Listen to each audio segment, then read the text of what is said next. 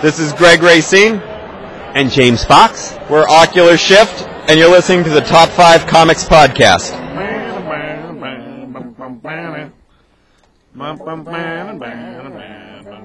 Welcome to Top 5 Comics Podcast. People talking about comics, pop culture, and events.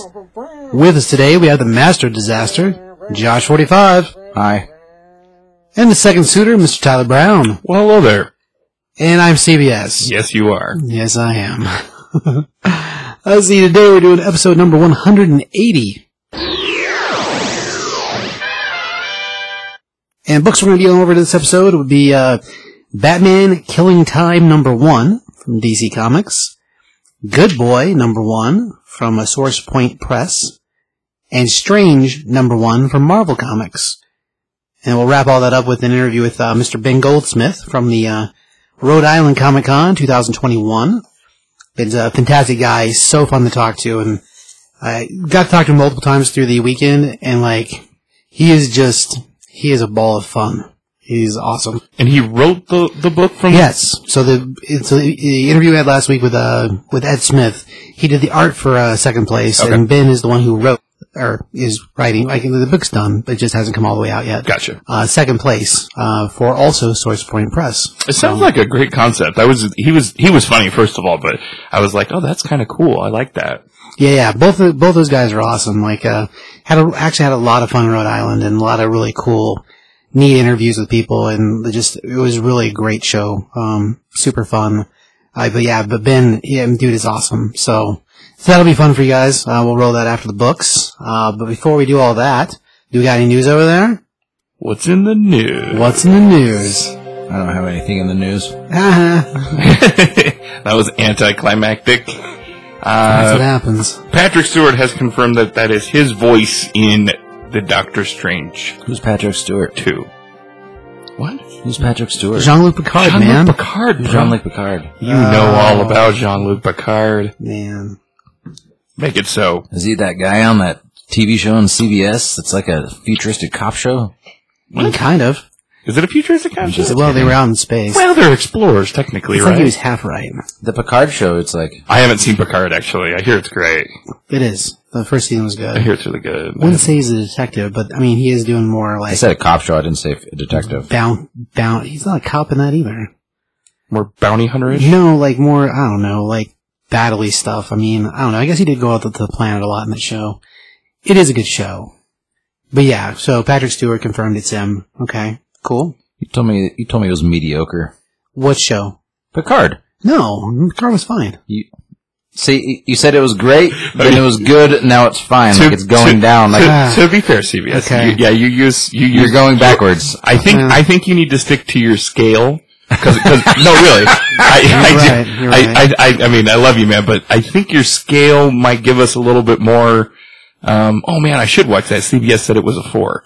You know, I get you. Okay, yeah, because everything's fine. that's true. I do have a pretty Yeah. even impaired opinion on most things. Yeah, I, I, I think you might need to stick to your scale. I scale. did like Picard. Good. So Yeah, I mean, as far as the show, I'm excited. There's a season two. That's cool. yeah, absolutely. So I mean, that's good stuff. I mean, you know, yeah, yeah, rough, rough. All right, go on. Your turn. Um, okay, so uh, new stuff. So uh, FSU, Florida State University. Um, if you guys aren't aware of this, which I mean, it would be pretty easy not to be. Um, so there were over 5,000 comic books stolen from their library, um, somewhere between February and March of 2020. Uh, so as of this week, um, the charges that have been laid against uh, the uh, person believed to be the thief. Um, of course, he he put a plea of not guilty in. But uh, so the collection was donated. So about the collection, the collection was donated by uh, Robert M. Irvin Sr., uh, who's a prominent lawyer in Tallahassee. The cl- books were collected by Robert M. Irving Jr. throughout his uh, teenage years, and then donated by his parents to the library after he'd moved out and gone into lawyer himself um, with his permission. So the books they span 50 years of like time in publication and as far as i mean at this point junior is 70 years old so he was getting these things when he was a kid so we're talking the books started 50 years old like or or older Wow. and like it was apparently they were all in really really great shape and they've been housed at the Florida University's library. It's something that the kids could go see and check out or whatever. So, as far as a thing, the guy in question is Todd Peak, who Todd worked as the security slash um, facilities administrator since 2012 For the library. for the for, for the university. Oh, oh, wow. So he's like, I mean, how that's an important job, but I mean, I'm sure it's not a job that's like a huge paycheck kind of job, probably, but it's still a pretty prestigious kind of thing. Like Yeah. you're head of security and facilities of the. So I mean, maybe that means maintenance. So I, I guess maybe it's not as great a title as it sounds like, but nevertheless, I mean, still prestigious college, so good job to have. Uh, but Well, to be fair, I wouldn't say prestigious. oh, you say you work it's at like- SFU. Yeah, it's one of the most p- biggest party schools in the country. It's like them in like them in Arizona. Like it's Yeah. kind of like that's where Bert Kreischer's from. It's Yeah. like it's like literally like It's that's still what- Florida. It birthed the machine. Like it's not like it's FSU. Like Okay. And I if mean- you're a facilities manager, you're probably still technically janitor at some Well, that's point what I, too. I Yeah, mean, that's what I said. You're or, probably or a student. yeah, you're probably scrubbing urinals still. I mean, I mean, yeah, I don't know exactly what his job entailed. Uh, but yeah, so it's still a highly regarded university. I, you know, Yeah. I, I get, yeah. yeah. But the uh, so what he has been accused of is stealing the books and then selling them to individual buyers and stores in the uh, in the Leon County area. Mm, So uh, yeah, apparently this week he made a plea of not guilty. Which I mean, why would you plead guilty? right. uh, as a thing. So like pretty crazy. I mean, first off, that the collection was that impressive. Second off, that the dude managed to. I thought he was going to get away with it. I mean, what a crazy thing to think you can get away with. Hmm. Because it's like, Did they say how much money he's? well, the there's the estimated total was somewhere between two hundred forty. Two hundred and forty-three thousand dollars up to five hundred thousand dollars. Wow. So there were some bangers in there. Yeah, I mean, Wow. As far as series of books, the era they're from, they said there's books from forty-two forward. Oh wow. i- as far as superhero books, so far all we know, there was a bunch of Archie and whatever else. Because they didn't like give a list of, they did include a list of some books in there, and there were a batch of Avengers books that were pretty impressive for what they are. But yeah, as far as a thing, just the idea that the books have been basically housed there for multiple years now, and somehow he thought he'd get away with it. And just like you said, still in good condition. That's impressive. That's somebody, Right. yeah. See, that's the thing is that they were all supposed to be, in, according to what the article said about it, Hmm. They're all supposed to be in pristine condition. Wow. Which, what does pristine mean? I mean, I don't know. Are we talking nines? Probably not because you've had a bunch of kids handle them, Well, you don't. I mean, but maybe they're college kids. maybe maybe they didn't maybe they didn't get checked out as much as you think. That's I a good mean, point, yeah. yeah. That's a good point. It's still just a really crazy thing that happened. I mean, as a as a thing in general, like, it, it, why would you go sell them anywhere around where you live? Like, what are right, you doing, dude? right, yeah. Sell them at a different county or something like that. Yeah. You fool. I knew a kid who sold all of his his run of X Men and paid for his um, law degree. Oh man, Yep, he paid for his um, his college tuition. It was late '80s, early '90s. nice. Just I had a whole run, and somebody bought him and paid for his college. Well, if you have those early issues, I mean, there's a whole handful of those guys in there that are fairly chasey.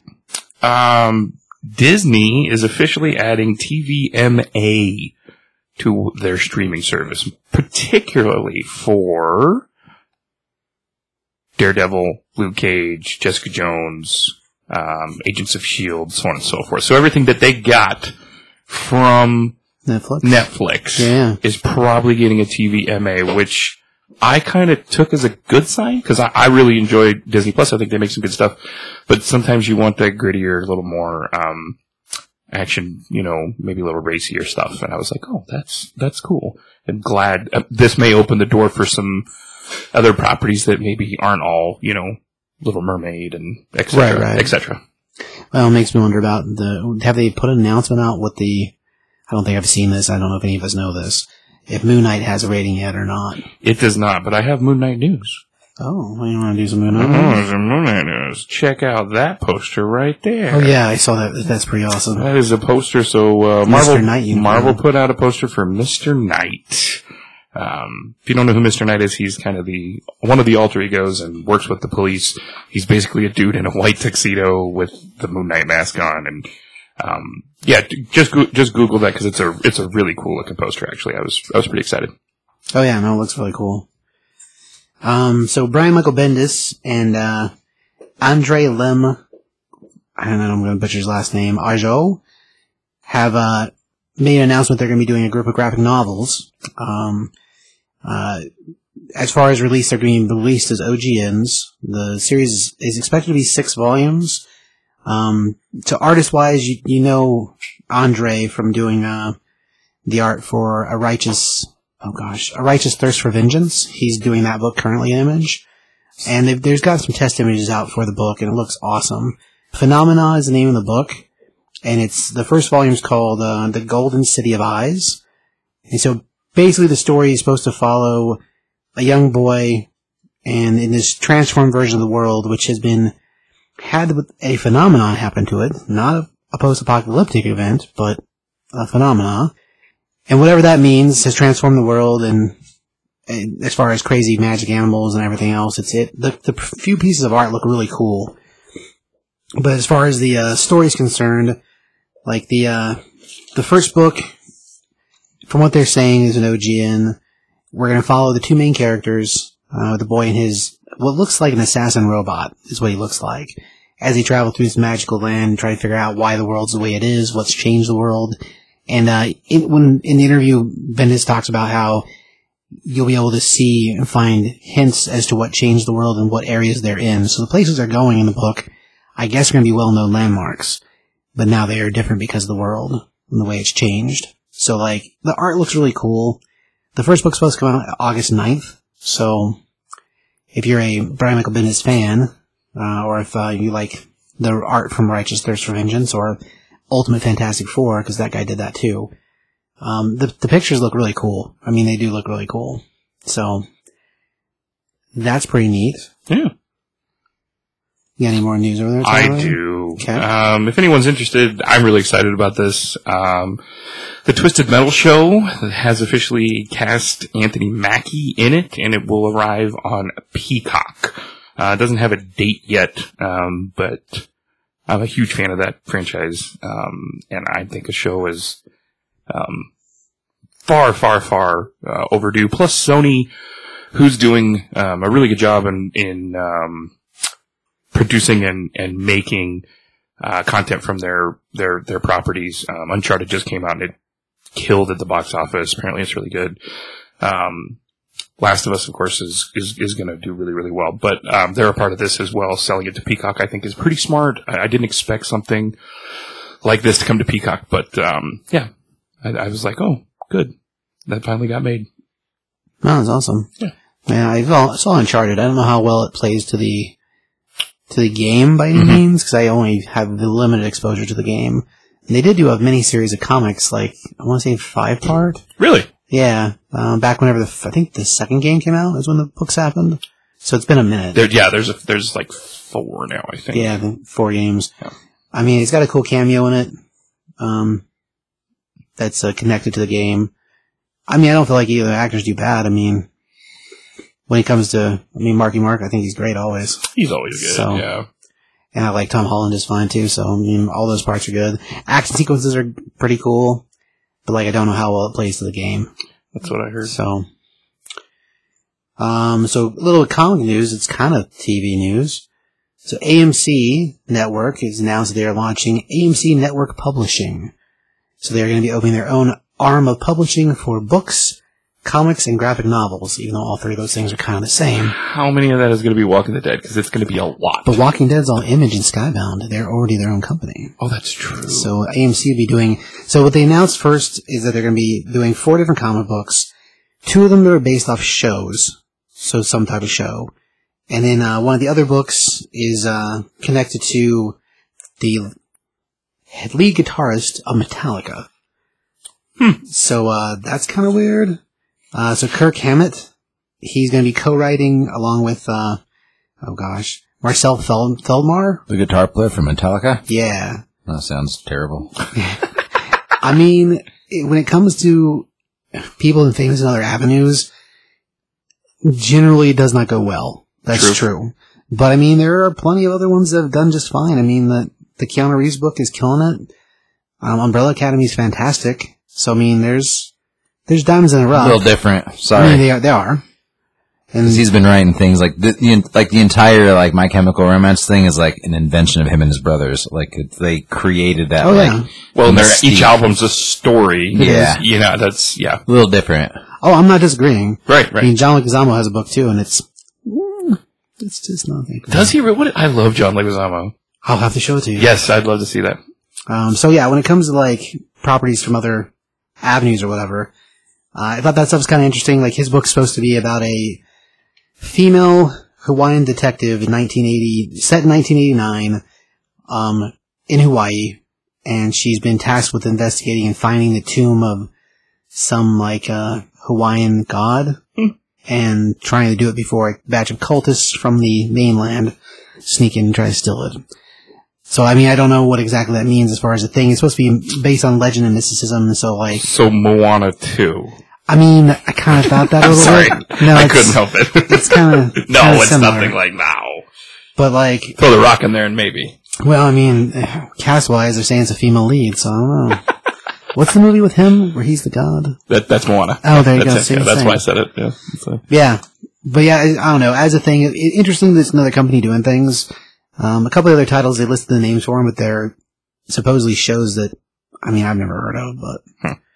but I thought it was interesting that we had that we had uh, the Metallica guy doing books. So I guess we'll see what that means when it finally shakes out to it. But good for him though. Go out and do your dream. Like you- Sure. you've always wanted to make a comic book. Go do it. yeah, no, re- yeah, no reason not to. Uh, DC's got a new book coming out called DC Mech Number One. It's slated to hit comic shops and digital storefronts on July 26, 2022. Um, basically, it sounds like it's Justice League, um, kind of rebooted with giant mech robots. Um, yeah, looks. I, I thought it looked kind of cool. There's a uh, there's a series called Mike uh, Mech Strike over at Marvel, so it's like the same kind of idea repackaged. It sounds like. Nice. Mech Strike uh, was a five part miniseries, yeah, where we basically had a batch of our heroes went driving around mech suits, so Captain America and Wolverine. Uh, six issue series from Kenny Porter and Baldemar Rivas. Hmm. Uh, It's it's got some pretty good. Um, Oh, that looks cool. yeah, yeah. I mean, it, it's got some pretty cool art. I think it looks pretty neat.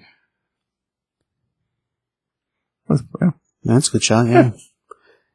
I mean, the art's different than the other one, but concept wise, it seems similar. Sure, that yeah, giant Batman suit, Oh yeah, giant Superman suit. See, you got uh, that suit, jam. That's almost Power Ranger feeling, kind of a little bit. Zords. Yeah, I mean, they did actually do a crossover Justice League and the Power Rangers a couple years ago. nice. They had them all running each other. Interesting stuff. It was fun. It was only a six part miniseries, but it was fun. Um, that's basically all I had. I didn't really have a whole lot of extra stuff this week. I just have that uh, review wise, the Batman is apparently doing very, very well. I haven't seen anything super negative. I've seen some people who are like, yes, it's great, but not stellar. Um, a lot of people comparing it to The Dark Knight or right below it. Um, yeah, so I'm I'm pretty stoked. Oh yeah, should be neat to see. I mean, those trailers are pretty impressive. So I guess we'll see what it winds up being. Three hours, it better be impressive. Man, that is crazy. it's a long time. It's a it's a lot of material. I'm gonna need to go to the bathroom definitely beforehand. like, all right, Plan ahead. drink my whole soda here. Gotta there go. you go. A uh, little bit of last piece of thing, like if if you're a heavy metal fan, Pantera for the 30th anniversary of their album Vulgar Display of Power, which is one of the greatest heavy metal albums of all time. Um, they're releasing a original graphic novel. CBS has um, OGN. notified me that that's a thing. It is. It means that the book was never printed as individual floppies. That's that's all it really means. and it so for it's going to be released as um a a couple different ways paperback of 890 or 849 units but then like 500 units um no no no 1999 units of deluxe oversized hardcover editions Oh wow. um, platinum editions that will be limited to 500 units will be the oversized, but they'll be signed. So basically, the whole point of this is there will be a story written and um, by. So Alan Robert from Life of Agony, Eric Peterson from the band Testament, Keith Buckley, Every Time I Die, Burton C. Bell from Fear Factory, Steve Niles, 30 Days of Night, Ryan G. Downey from MTV, MTV News, Tony Lee, Doctor Who. Um, these are all different people that like for each track of the album will write a story about that track. And So a particular song. So, um, e- well, it'll, it'll be an interpretation for, um, every track on the album. And that's going to be what's going on. So all 11 tracks on the album. That's kind of like those is people who are involved with it. But, uh, this says here that the writers will be with, with the collaborators for each track, which each story, but the writers are Eric Peterson, Steve Niles, Ian Edginton, Burton Bell, Keith Buckley, Tony Lee, Ryan Downey. And the interior artists will be Eric Rodriguez, Ryan Kelly, Steve Chanks, Kevin Mellon, John Pearson, and Danny Gel Zez, Zezilge. Hmm. Um, anyway, seems like kind of a cool thing. Like, I mean, Pantera's fa- absolutely fantastic, and that album was really incredible. I can't believe it's been 30 years since that album came out. It makes me feel super, super old. But yeah, so as far as I mean, it's pretty cool. They're doing it as like a specialty thing. I mean, as far as comic book stuff goes, and then it's put out by Z2 Comics huh? is the company. So I don't know. It's supposed to ship in September, does it? But September of this year. Oh, that's crazy. So it's already in the works. Yeah. Man, that's wild. Yeah, I mean, that's pretty cool. I it's mean, Z, Z2 Comics dot, Z2Comics.com is where the, I'm, is, is for 99.99 this is where it's available. I, so it sounds like it's a specialty thing Yeah. that you do through their company. That's cool. I mean, they've done, there's done a handful of things with the records. I mean, they were doing those, uh, uh, DC was doing those, uh, vinyl, the single DC, vinyl. DC Metal, yeah. Yeah, DC that. Metal had a batch of records that they, or they put Did you, out. sell, those- did you sell all of those? Uh, you know. I still Really? have, I still have one of the issue two. That surprises me. Yeah. It, it, it's probably they don't have it displayed someplace to be honest, Mm. but we, had taken a couple of comic book shows and Right. that's why it's not in the store because it's in a box for comic book shows. Gotcha. Yeah, I I figured they, So- they would be a hot seller. Well, that's the thing; they're pretty limited, and they Right. did they they were supposed to be doing a second printing, and I don't know if that's even actually happened because they they solicited them, but I don't remember them ever coming out. So, but yeah, it was like this thing they did that, and then they did the uh, the vinyls, like the albums, which I mean those we don't have anymore. Which those were limited too. 'cause- And they did a bunch of different versions of them. They did versions that went to a couple different record stores, and they did a different color vinyl. The comic book shop ones were red, hmm and then there was like a purple. There was a like yellow I remember too. yeah, yellow, and I think there's a blue. hmm But they went to different, re- different organizations' style of release. That's cool. So pretty wild. So I mean, that's as far as a music mix, it's pretty cool. That Pantera thing. I mean, if you're if you're about Pantera, that sounds freaking awesome. Yeah, if you're a super fan, for sure, yeah, that'd be something to get into. Well, any more news? That's all I got. All right, that's about about it. I, I don't have anything else today either. Um, so moving some books. Let's do it. Just to let you know, there will be spoilers. All right, Mr. Brown, you want to kick us off with some uh, time to kill Absolutely. or killing time? Killing time. Killing time. That's what it is. Time. That's the Samuel Jackson. That's a different one. Exactly what you're right. Uh, Batman Killing Time, DC, uh, number one of six. This is written by Tom King, and the artist is David Marquez. Fantastic artist, by the way. Yeah, it's um, it's pretty fantastic. It's it's really well done. Um, so I, I want to talk a little bit, just kind of preface this book with this book jumps around time wise quite a bit. So if I get mixed up here, uh, don't don't don't don't hate me. Uh, so the book opens. Uh, we see a man walking into the street. It's raining, cats and dogs, and we have uh, monologue 4:33 p.m. on March 4th. Waylon Jones exits the number 12 bus at the corner of Conway and Cohen. So we know this is Waylon Jones. Um, we see him walking through a crowd of people towards a bank. Very, very large man. He's above all the umbrellas. Again, it's raining cats and dogs. Uh, comes up to a security guard at the bank. Uh, the security guard says uh, the guard on duty is Julian Thon. Opens the door for Jones at 4:41 p.m. He says, "It's really coming down." And Waylon's voice is obviously, you know, crocodilish, and he says, "Is it? I'm sure it'll let up soon." I'm not going to try and do his voice because it's, No, it's understandable. it's raspy. yeah. Uh, previously, we have uh, Mr. Uh, Thon. Three days earlier, March 1st, he's at the Penguin Lounge. And there's a, you know, show with a pole going on behind him. And uh, her name is Nippy. He's very, very interested in her. And the bartender's like, yeah, I can, you know, hook you up with a private room for, you know, maybe some stash. He's trying to, trying to, uh, get them hooked up or whatever. Um, from there we go back to the bank and we see Mr. Thon. Did I say it was at Iceberg Lounge? Yeah, Yes, Ice. Iceberg Lounge. Yeah, that's important. Uh, from there we go back to Mr. Thon. He's at the bank and he's kind of just out of it. So he's obviously thinking about this dancer. Um, and Waylon Jones is in the bank. He's waiting in line very patiently. Obviously he's huge and no one's noticed him, which is weird. Um, some guy comes over the intercom or under over his, you know, mic on his shoulder and says, "Hey, you're kind of staring off there, you know, uh, Julian, Julian Thon. Everything okay?" He's like, "Oh yeah, the kid's birthday's coming up. I was just thinking about what to get him." That is not what he was thinking about. No. No, no. thanks, thanks for waking me up. We see the security footage, and the security footage is looking at uh, Waylon Jones. From there, we move to uh, roughly an hour earlier at 3:41 p.m. the backyard of a tennis court of Mr. and Mrs. Ronald Barrington. Selina Kyle throws a ball into the air.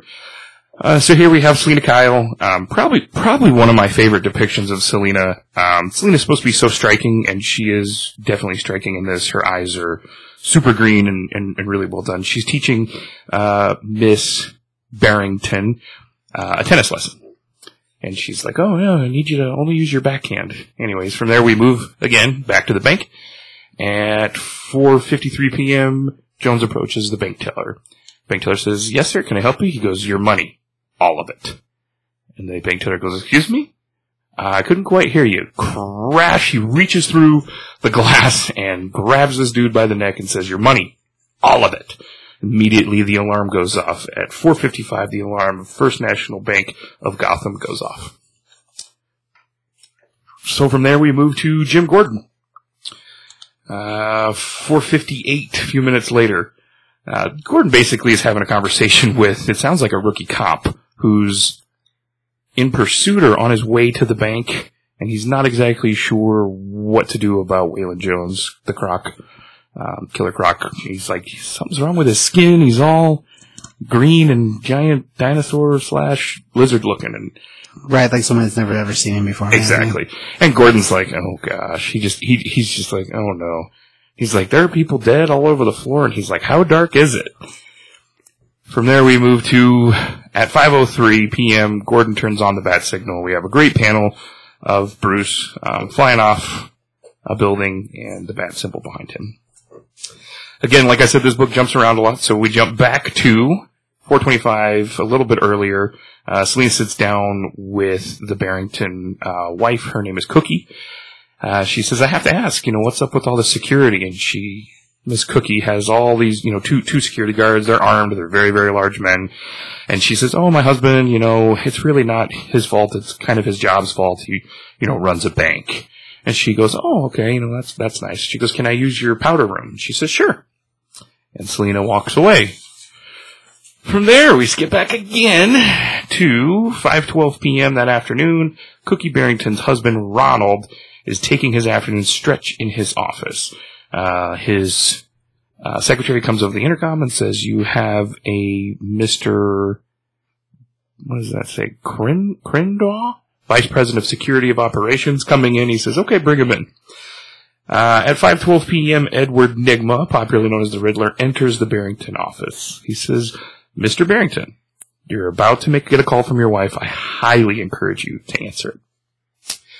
We skip back to the bank. Waylon is going nuts. He's, I mean, tearing things apart.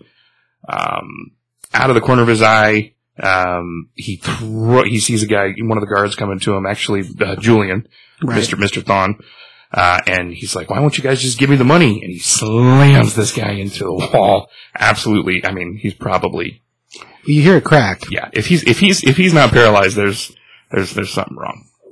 From there, we go back to the Iceberg Lounge. Um, we understand that Julian is working with the Penguin.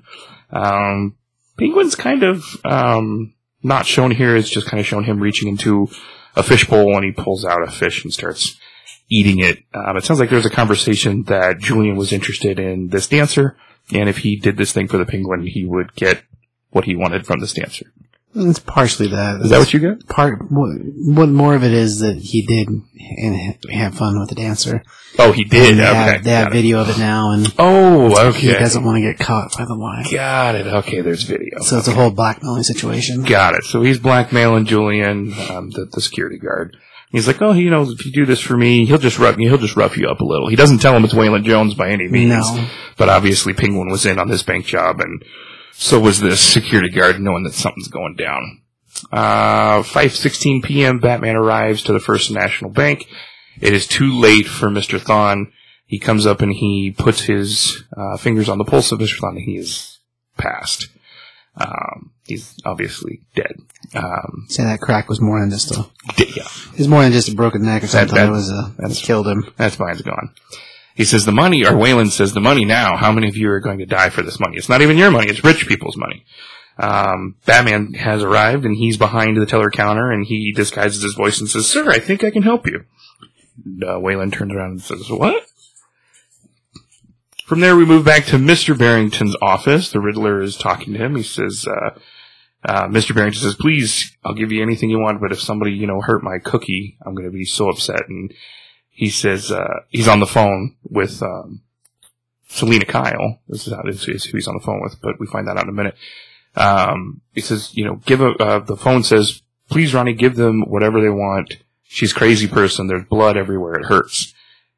And these crazy guards, they're, you know, dead and blah, blah, blah. Riddler grabs the phone and hangs it up. And he says, we should move swiftly. You just can't control these animals. From there, we move back to the Barrington home. These guards um, see Selina Kyle come out from the powder room in her Catwoman suit, and these guys are trained killers. They, they, uh, they're kind of shocked to see a, a Catwoman. Moving back to the bank, um, Waylon Jones says, "Who's that?" Obviously talking to Batman. He's like, "Are you going to give me my money, or are you just itching to die a little earlier?"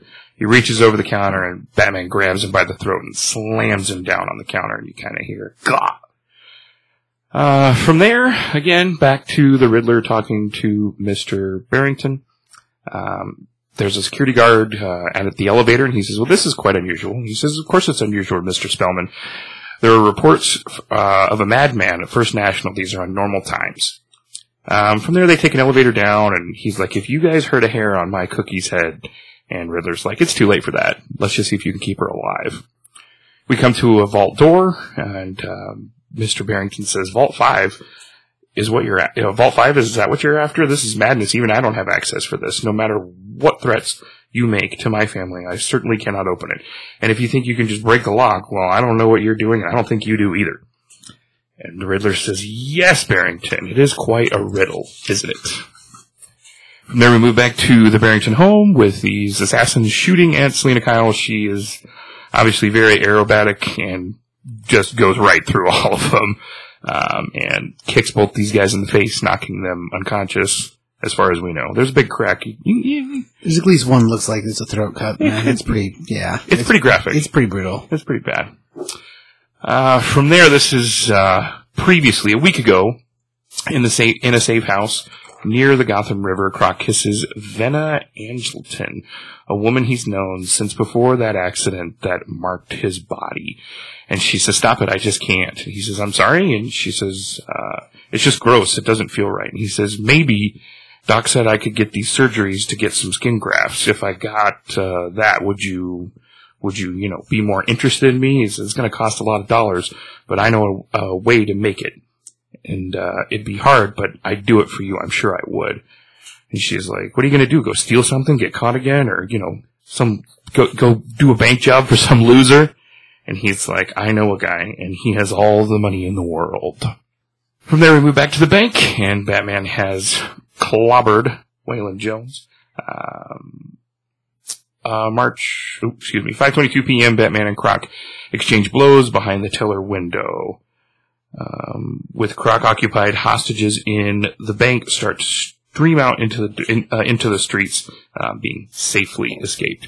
From there, we have Edward Nygma, who has opened the vault, and he is now in a room filled with safe deposit box. And he's talking to himself, going, "Which one? Which one? Oh, of course." He grabs a safe deposit box. He says, "This is you, my sweet, isn't it?" Yes, I think so. Opens it, and it says, "Barrington, look what we did." No one, absolutely no one thought it could be done. And my God, we solved it. Back to the Barrington home, we have Selina Kyle, Cookie. She's got a claw on her temple, and she's kind of going down it. There's kind of blood going on, and she's like, You're scared. That's good. It's going to be good for what we're about to do. From there, we move back to the bank. We have uh, Batman still fighting Waylon. Says, uh, Everybody talks about you like you're some big, bad, bad, but look at you. You're tiny. You're tiny. There's some crass language in here, but I'll I'll let that be. Uh, it's, it's actually kind of funny. I think it's well written. Uh, it says uh, Batman loses two teeth in the brawl. The Croc loses thirteen. But I think that's not fair because I think the Croc has more teeth. He definitely Yeah, does. he does. I was There's thinking, a lot more teeth I was there. thinking that. I was like, I think there's, I think he's got more teeth. Uh, from there, we see Riddler exiting the from when he was with Barrington, the vault. Um, they're, they're they're they're 30 miles away. It says you know, this is on two different sides of town, the bank, and then whatever's going on with Riddler. He gets in the car and it's Catwoman, it's Selina, and she says, uh, "How'd it go?" Oh, I don't know if that's Selina. Is it? It is. Oh, so she was wearing a wig before. I didn't notice that. Uh, she's got, you know, dark hair. And she goes, how'd it go? He says, uh, Mr. Barrington says, please don't kill his wife. And she says, that's nice. Tell him I said hi next time you see him. No promises about the wife, though. He goes, do you want to see it? And she goes, I didn't pick you up for the company. Selina, my dear, we did it. And he opens the safety deposit box and she's like, oh my gosh. From there, we move to Vera, this is uh, Croc's Vera, Yep. gets a knock at the door, and she's like, "Coming." An old man is at the door, and it's uh, he says, uh, "You are not to spend it. You are to hide it. When he is released from Arkham, you are to give it to him." And she says, "Who are you?" And he says, "I'm the help." Walk, walk. I didn't get the walk, walk, but anyways, uh, hands her hands her a bag, and Because he works for the pig one. oh, I didn't think of that. Walk, walk, walk, walk, Yep, that's what it is. I didn't think of that. Uh, opens this bag and there is a ton of money. And she's like, oh, Croc, you shouldn't have. So obviously the money that he's going to use for skin grafts, um, she'll probably spend it all, but eh, whatever. Uh, from there, three hours later, Penguin meets with Riddler and Catwoman in Gotham Central Park near the Wayne Memorial statue. I love this statue. I think it's great. Um, obviously Thomas holding Martha and it's, uh, the three of them kind of standing on it. It's kind of holy ground for Batman, I'm sure, and they're, they're doing a deal right under it. It's great. Um, Riddler's uh, talking to Penguin. He's like, they said it was impossible. Whack, whack, whack, whack, whack. But look what I did. And he says, uh, I, Penguin says, I don't like games because I'm not a child. Uh, your payments, which are quite substantial, are in your accounts. You may check them now or later. It doesn't make a difference. But will you give that to me? And uh, he says, we agreed, or Riddler says, we agreed to meet with no weapons, but you have an umbrella. I may be a child, but I'm not an infant. He says, it's an umbrella. Penguin says, it's an umbrella, just normal umbrella. It was raining. Selina says, uh, he says, uh, Riddler says, oh, of course. And if that's the case, do you mind if I hold it? From there we go to, this is the only part that's a little weird to me, but from there we go to, uh, 4 or 5 BC on what will become April 21st at 7.32 p.m. The priestess of the Temple of Athena attends the premiere of Bacchae and Euripides on the southwest lawn of Acropolis. Uh, Euripides has died and his son has taken his place to perform this play. Uh, basically, during the play, one of the actors is ripped limb from limb in front of all these people. Um, finally, in her mind's eye, there is nothing left uh, of the great of Greece but his head on a spike and his blood on the ground. From there, we move back to the deal that was happening between Catwoman, Penguin, and Riddler, and he is beating Penguin in the face multiple times. Uh, it says he will hit him 46 times with this just plain old umbrella, just, just like he said, Oh, wow. beating the beating the bejesus out of him. Uh, from there, they see the bat signal light up the sky, and Selina says, "Hurry up, we gotta go. There's a signal. Come on." Uh, Riddler says, "Give a man a fish, he eats for a day. Give a man a poison fish, he eats for the rest of his life." And we see Penguin's face, and it is just mangled. He's missing teeth. It's it's It's messy. it's rough. Yeah. Uh, from there, we come back to, or we move forward in time a little bit to 8:42 p.m. So this is kind of after uh, Commissioner Gordon meets with the Batman on the roof of the GCPD headquarters for the second time that fateful evening. Um, Batman, or excuse me, Gordon's like, could be a coincidence. This is Gotham. Banks get robbed every day. You know, thinking kind of nothing about it. And Batman says, Jim, the vault they accessed was at Vault Five. And of course, you know, Jim's like, uh, yeah, yeah, I, I- I think that is, uh, the president said that Barrington, yeah, Vault, Vault 5, how did you know that? What's in Vault 5? There's something, you know, something I've got to know. And he turns around and that's where it ends. Classic Batman. Classic Batman. Um, I, Ghost, ghost him on the roof. yeah, I liked it. Uh, I, I- again, it, it, it definitely keeps me. I was kind of telling Josh earlier. It keeps me interested for what's going to happen next. Um, I I really want to know what's in the in the box, obviously, but it's kind of that. Yeah, kind of a Quentin Tarantino briefcase kind of thing. You, you know, Oh yeah. yeah. There's, there's definitely something coming down the line. So. Uh, I give it four. I, I, I did enjoy it. The art's fantastic.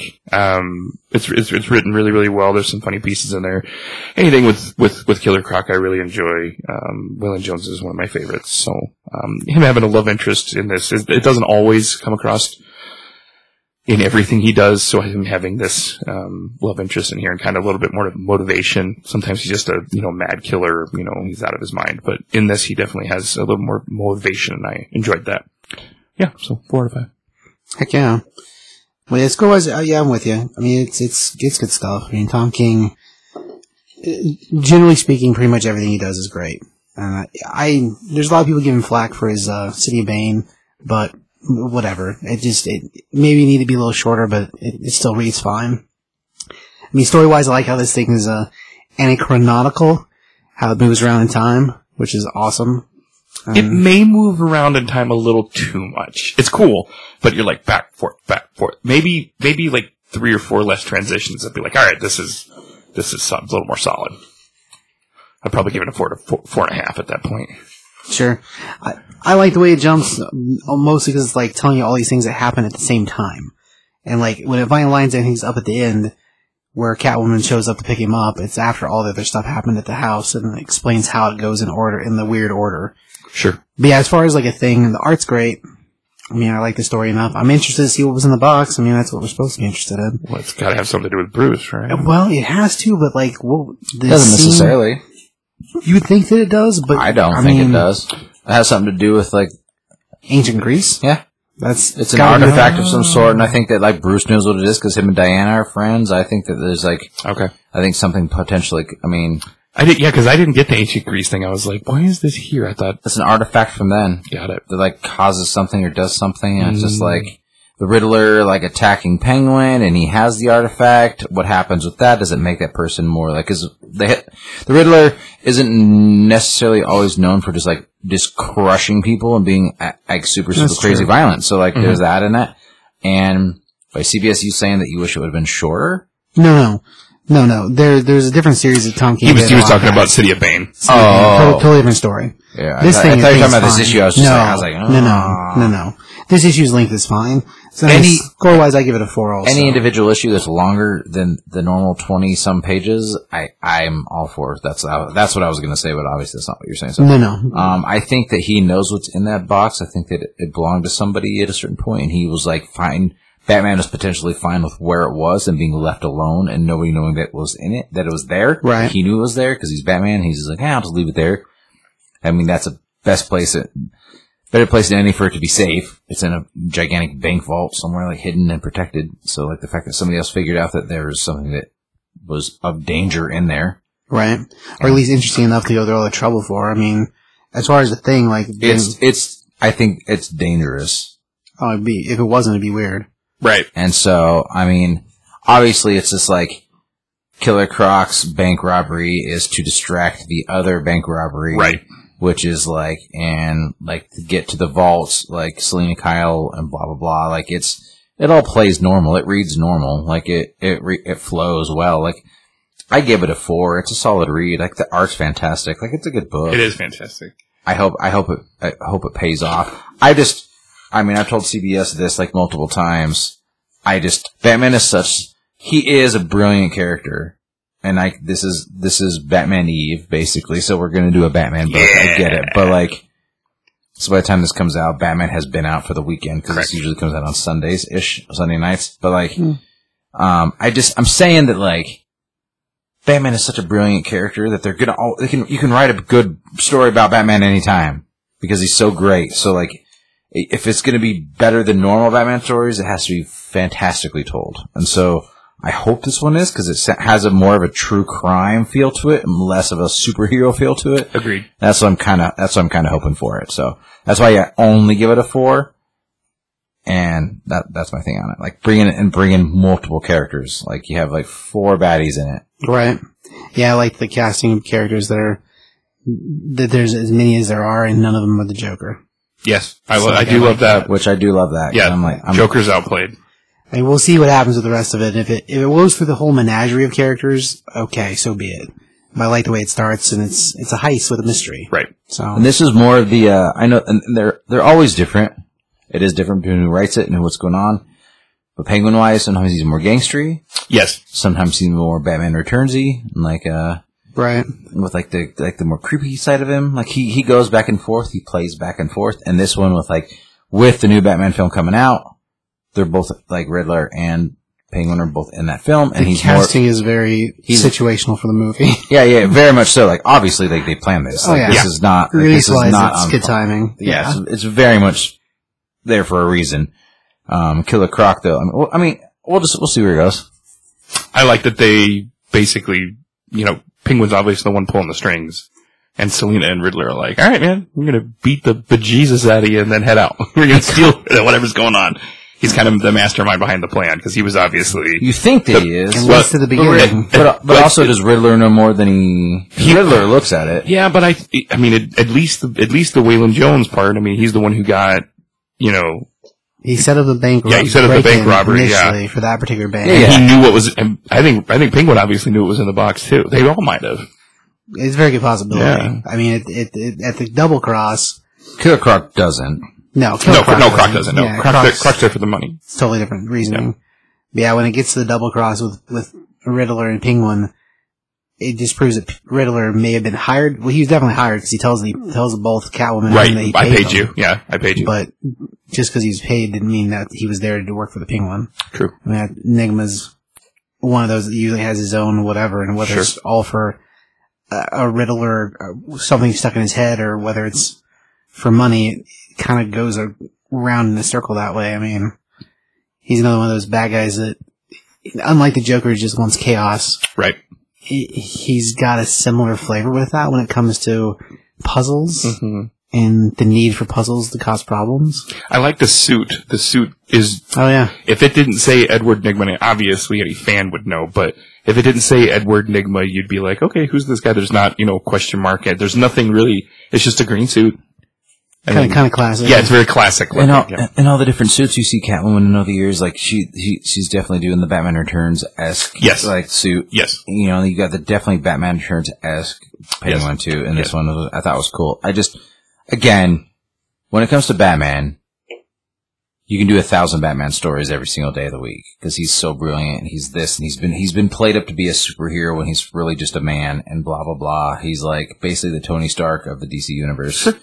You know, you can see, but I mean, Tony Stark's the Bruce Wayne of the Marvel universe, whatever. But like at the end of it, like you can do all these different stories, and he's like got his best friend Superman, and like this and this and this and that. But like when you just do a good Batman story, when he's literally just let to be a detective, when really like that's that's what he has.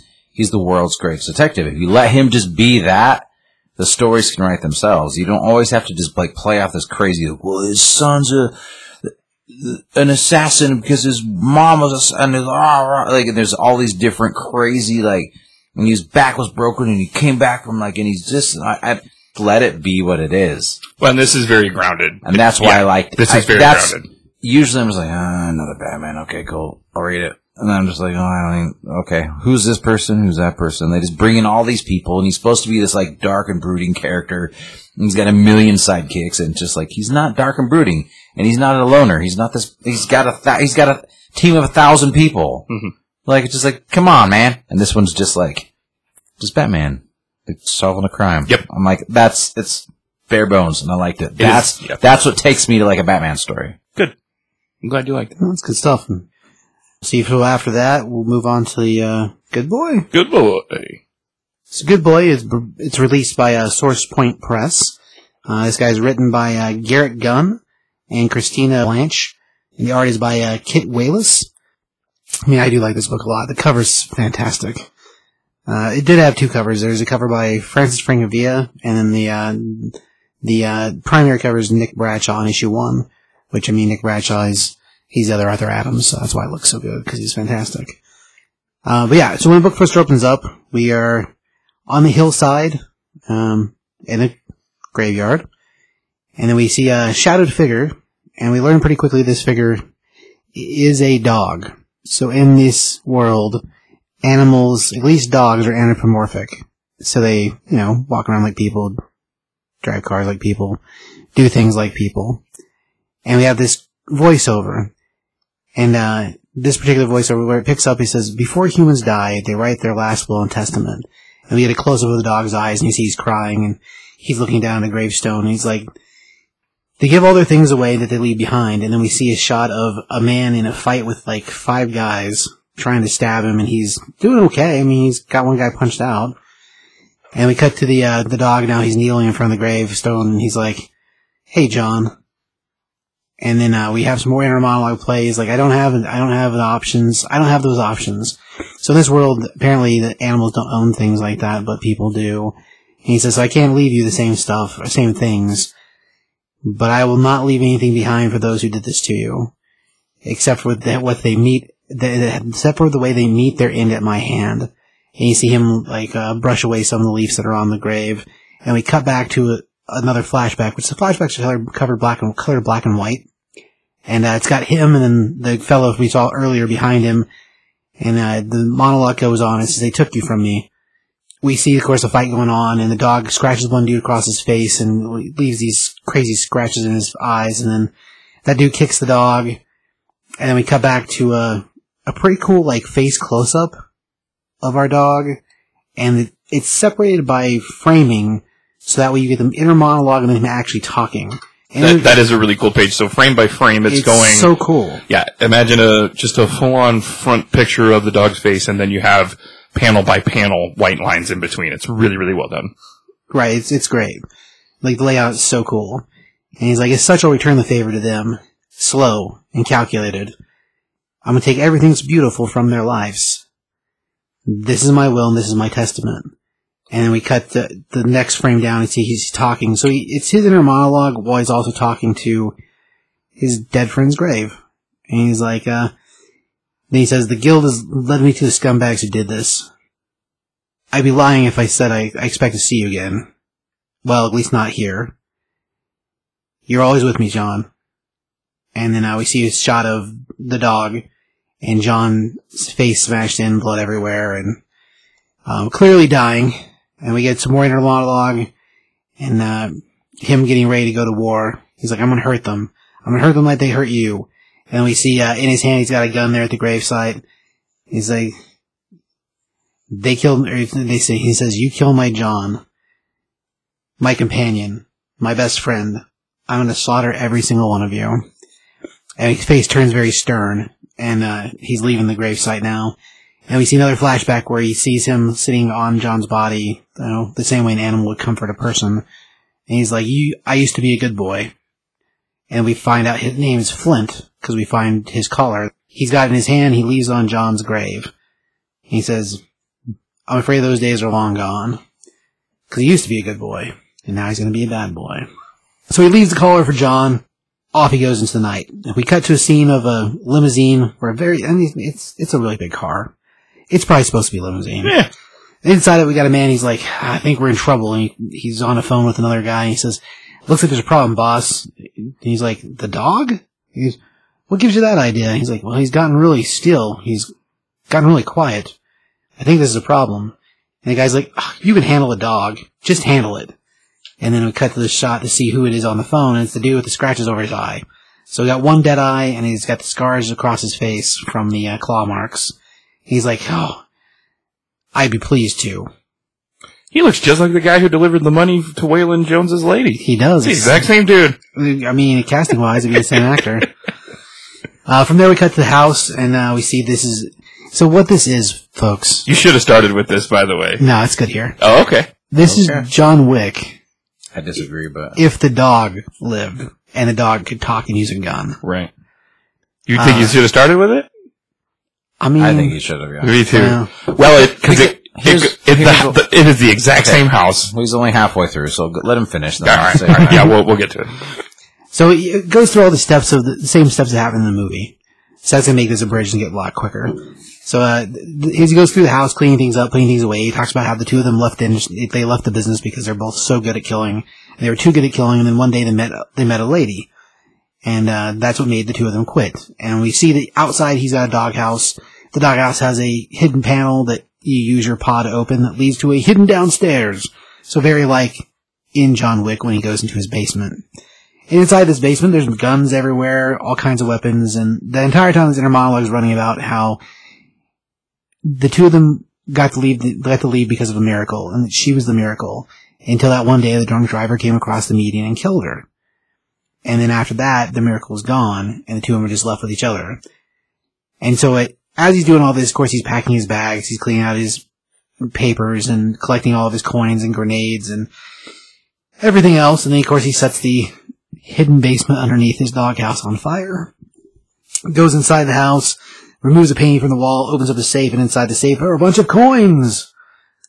Just like John Wick. Finds the keys to the car, goes out to the garage, and he, have some more inner monologue that is about how John never let him drive. But John never let him, John wasn't good about sharing, especially things that were left from his father. And so inside the garage is this nice, like, all black truck that is, is supposed to be pretty fancy. And uh, John's father left it to him, and John's father was not a very good man, but he was really good at, with the vehicles. And so the dog gets in, and he takes off, and one last tear in his eyes, he's leaving. Uh, he's like that their family is really good at, taking care of grief, and their family is stronger than grief. And he pulls out of the garage. Uh, as he's leaving, he meets this old lady in the driveway, and she's like, "How you doing, Flint?" And he's like, "I appreciate this." And he hands her a stack of coins. And she's like, Your dog a few words. I always like that about you. He's like, Yep, that's all I need to say. She's like, See you around, pal. And he's like, Nope, you won't. And off he pulls in the, in the car and drives however far he has to drive. Eventually he comes to a gas station, he stops at the gas station, there's a girl working outside smoking a cigarette. She's like, I'll be in, help you in a minute. And he's like, Yeah, you guys got a bathroom? And she tells him where the bathroom is. He goes inside, uses the bathroom, cleans his hands, comes out, gets a couple drinks, comes up to the register to pay for the drinks. There's a man behind the register, and uh, as the man reaches for his uh, his brute beer to uh, scan it, he sees this tattoo on the guy's wrist. He's like, hmm, I would have thought I could have got a little farther. We had to deal with all these problems. And uh, he looks outside and he sees that the uh, cigarette that the girl was smoking is just laying on the ground, and that tells him this guy with the weird tattoo on his hand is part of the group after him. And so he blows that guy away pretty readily. He just shoots him right in the face. Oh, man. It's, it's brutal. It, entirely. Uh, from there, he gets rushed by another dog. The two of them have a, pretty good fist fight. Uh, eventually leads to knives and battle-wise, eventually we wind up seeing the uh, shop girl's been tied up, and so they've got her basically held hot. Well, not held hostage. She's just tied and stuck away. Right. While they try to kill John, of course, or while they try to kill Flint. Excuse You me. even called him John. I mean, he's John. He's- he is. He is. Well, he tries to kill. They try to kill Flint. And he's, uh, the two of them have they have some pretty good lines between the two of them as they're fighting, and then it turns into a full fist brawl. But eventually, um, Flint gets a hold of a broken bottle from the smashed up store, and that's the end of the other dog. Uh, he lets the girl go and uh, collects uh, the phone from the guy he shot in the face, and uh, takes a phone call from it. Um, and of course, the guy's like, "Frankie, you kill that pooch yet?" And then he's like, Frankie's dead, Jake. Or Frankie's dead, Jake's dead too. Jake was the dog that was with Frankie. Right. So Frankie got in the face, Jake got the beat down in the bottle. Mhm. He's like, and you're next, Vinny. Hangs up the phone and then, uh, we fast forward a little later, Flint dries off, and we're joined by a couple cops that are now interviewing uh, the gas station girl about the robbery, and she's giving her explanation of things. And uh, from there, we cut to uh, I don't. Do they ever tell us this guy's name? They don't. Vinny. I think it, it's not Vinny. No, It's to do with the scar on his face. Right. I- they haven't really said. I don't think they've said his name ever. he's talking to Vinny for sure. he is. Yeah. And of course, he gets a phone call from Vinny, who's very, very, very, very unhappy. And uh, he tells him, "You guys have to take care of this." And he's like, "All right, fine." And then we spin around to see that. Well, it turns out that he also travels with another dog, looks like a Doberman Pinscher. And uh, the Doberman says, "We'll do it ourselves." So the way this world works, you have a companion. Your companion dog, um, at least for this group, is an assassin with you. Yes. So it's like your psychic assassin. It is John Wick to the letter. Oh, 100 percent. It's great.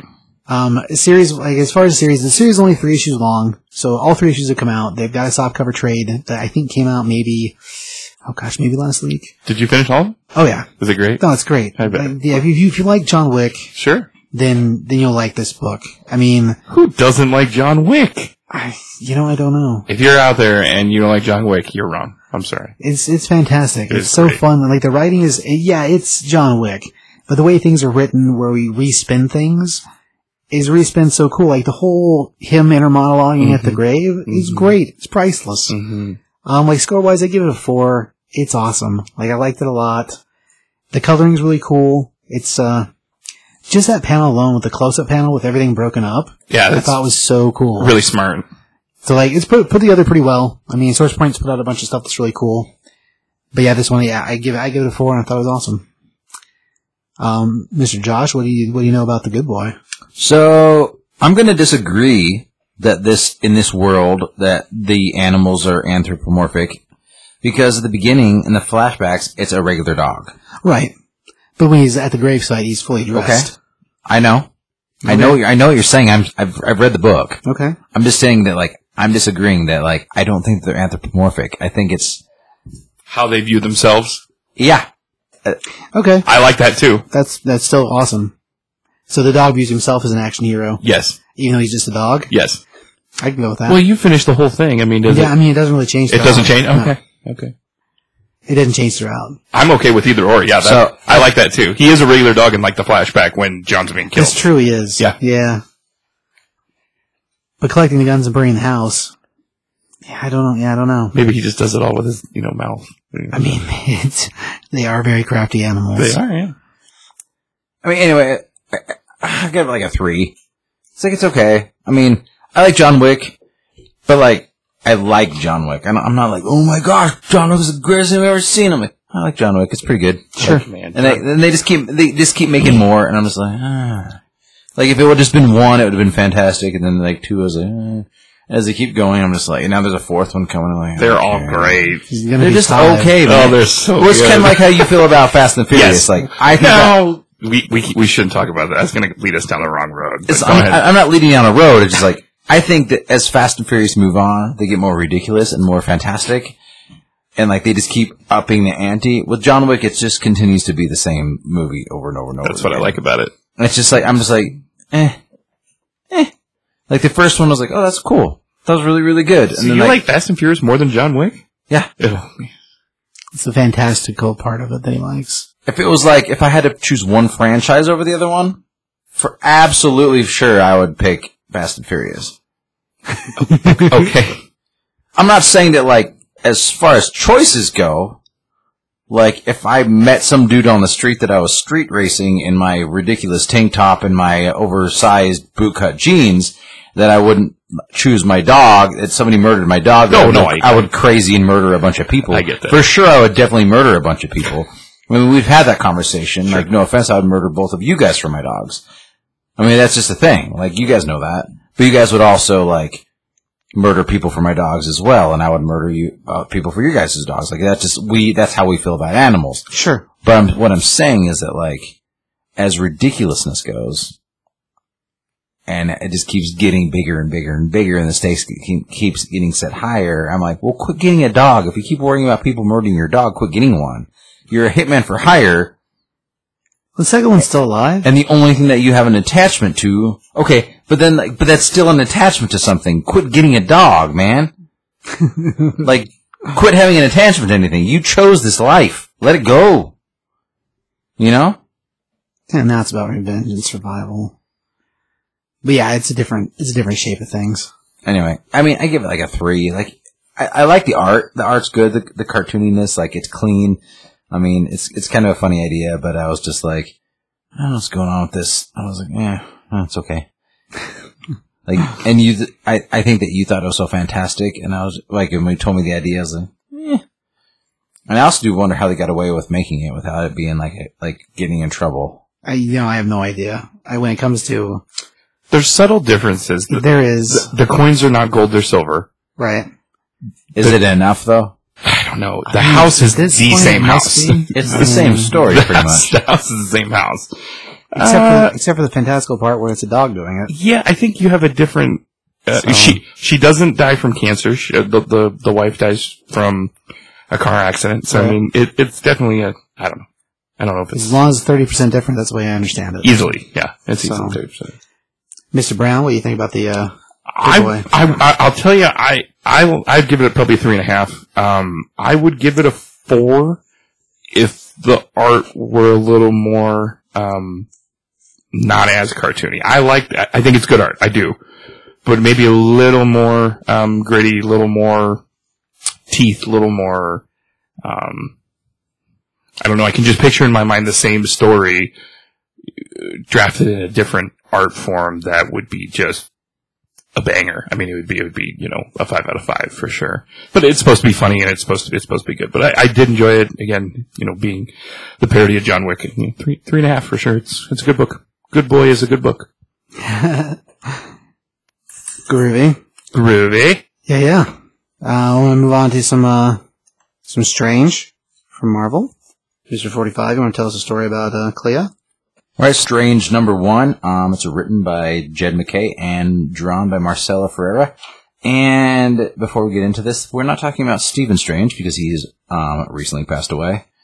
That's Um, true, yeah. And we are tonight talking about his lady love, um, Clea Strange, I guess you would say. Cause Yeah. she, cause in her realm, they don't have, they, they don't have last names, so she took his, his name, and, uh, she, just a little, little back history. Um, she first appeared in Strange Tales number 126 of November of 1964, so she's been around for quite a while. Um, I think a lot of people were surprised that she was the one that took over the mantle of the Sorcerer Supreme. So uh, that's where this book picks up. And here we go. So the first uh, panel of this book is it's lightning, it's raining, it's thundering, and she's got some blood around, a little bit of blood running on her face, and she's screaming, "I am the Sorcerer Supreme of this world, and one far more brutal.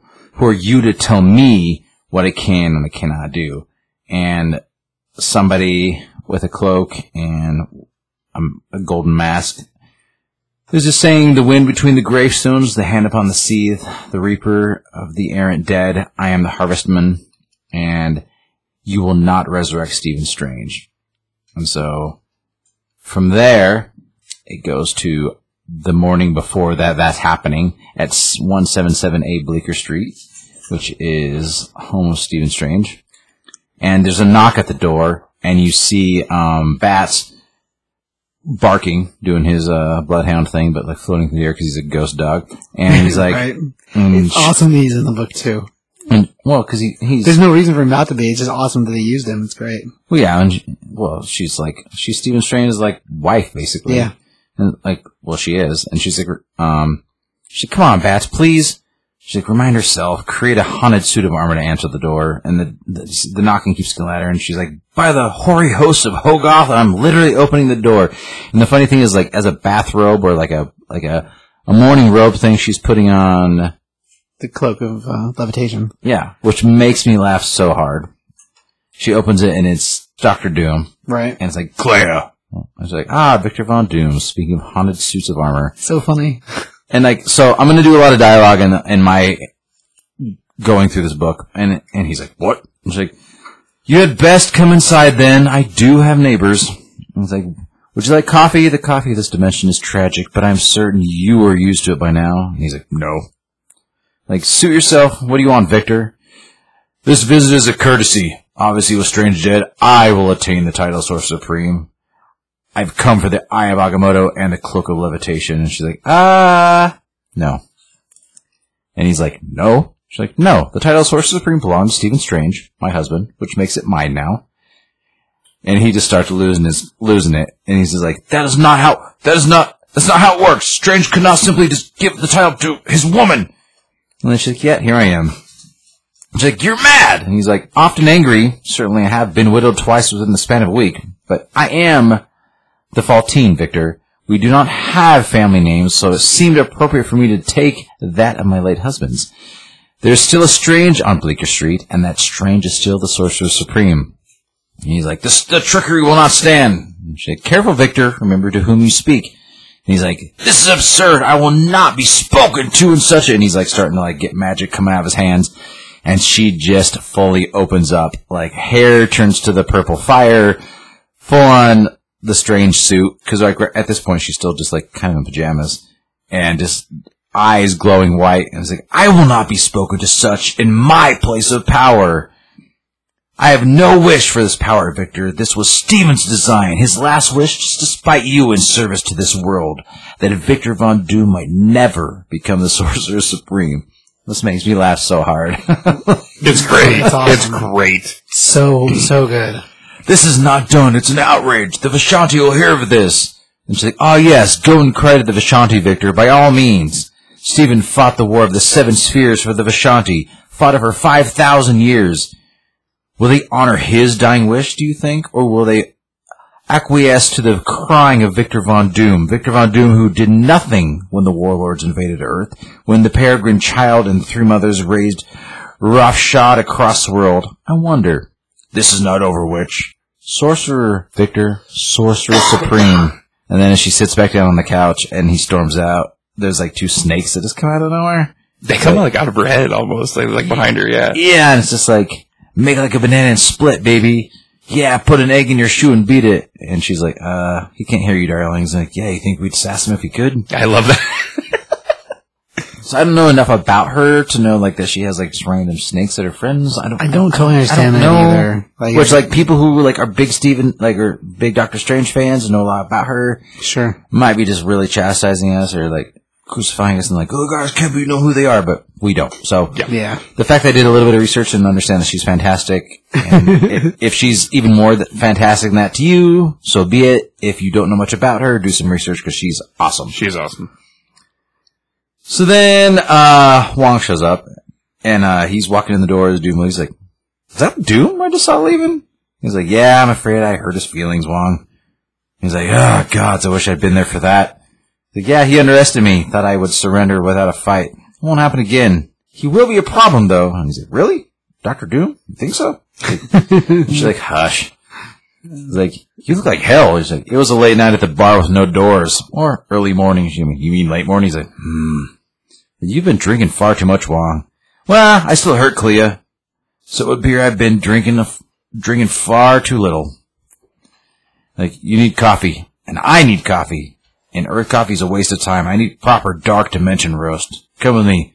We'll buy some. We'll put our minds back together. Well, there's a goblin market nearby. Have extra dimensional coffee. And she's like, excellent. You seem rather and then he and he's all, "You seem rather chipper." And she's like, "Well, putting Doom in his place did wonders for my mood. It's true, but the grief threatens drown me. Wong, without some without something to focus on, I fear I'll sink into it and die myself. So I have resolved upon a plan to throw myself into. I I mean, ourselves into. You see, we're going to bring Stephen back." And then Wong is like, well, now normally it would be my duty to dissuade the Sorcerer Supreme from such ideas. And she's like, don't bother. I'm a Faltine, Wong. I'm not human, and I've never, I never have been. My mother is the warlord Umar, my uncle, the dread Dormammu. Which we've, if you haven't read Doctor Strange and you've only seen the movies, you've seen Dormammu before. Right. Uh, I have warlord blood in these veins. I want what is mine, Wong, and Stephen Strange is mine. I will suffer no one, not even death, to take, to, to take one who belongs to me. He's like, alright, how are we going about it? And she's like, truly? I have no idea yet. I thought it would take me longer to convince you not to try to stop me. Makes me laugh again. hilarious. Because usually Wong's like, no. yes, he's always like, He's like, no. my heart hurts so badly I can barely function, Clea, let alone stop you. During the whole affair on the peregrine child, we were moving too quickly to properly grieve, and then he brought himself back. She, and he's like, that's what she said, and he's like, long enough to save the world by any rate, but not long enough to save himself. Gods, losing him twice, thrice the younger version of him as well. Gods. Ah, here we are, and he opens a door, and they're in some crazy, uh, and he calls it the Shrouded Bazaar, and it's like these golden skies and fairies and elves and dwarves and things and creatures and all sorts of stuff. Right. You saw Hellboy 1, it's just like the Bazaar there. Mm, Yeah, kind of. Yeah. Yeah. And she's like, ah, spectacular. And then this, and her suit kind of looks like, reminds me of Evelyn a little bit. Oh, the coloring? Yeah. Yeah, the purple and You can stuff. see that, yeah. Is, uh, he's like, eh, it's not quite, it's, it is quite nice, isn't it? Elves, demons, trolls, goblins, there's quite a supernatural half-world in New York. Do you want a Muspelheim fire wasp wrap? And she's like, ah, no thanks. She's like, mm, I believe that this has saved my life. And I'm like, oh, that's crazy.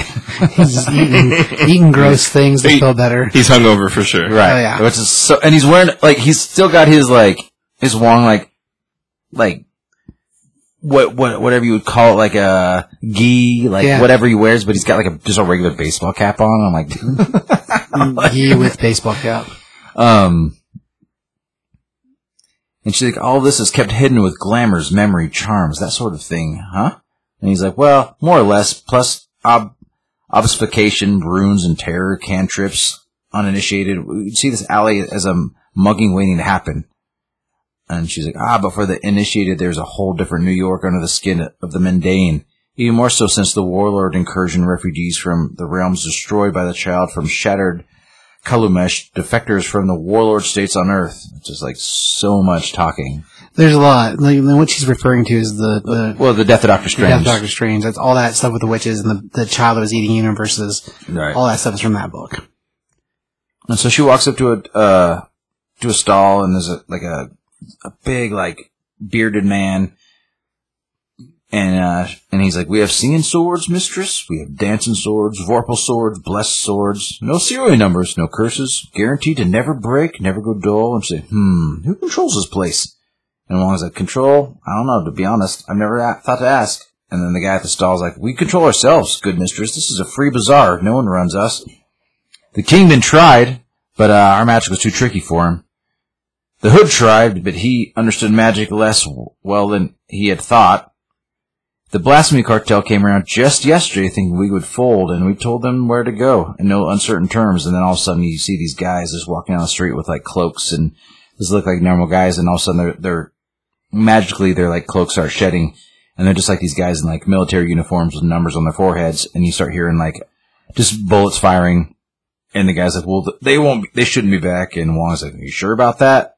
And all of a sudden these guys just start opening up on people and throwing grenades and things like that. And, uh, just random people, the blasphemy cartel, they're back. Careful, they're warded. And like, uh, somebody shoots the guy at the stall, the big beard, like right in the face. Yeah. And, uh, right next to Clea. and she just is like, no, no, no, and like turns on her uh, sorcerer, sorcerer supreme outfit, and just, I will not countenance this. And she so it's kind of going for it. wrecking him, man. And so you get like, uh,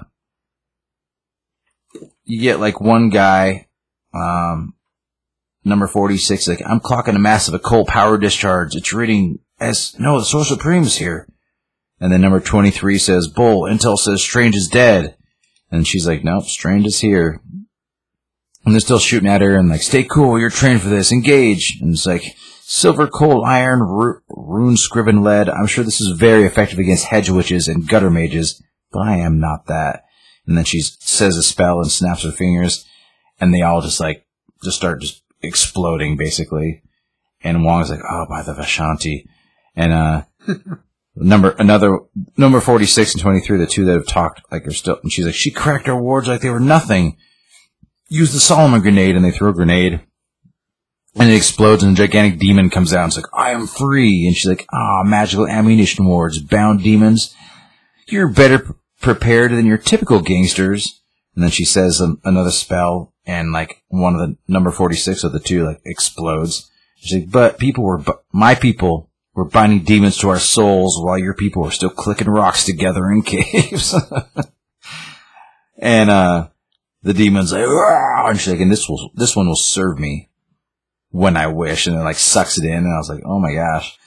But she, yeah, she sucks it into amulet around her neck like nothing. Yeah.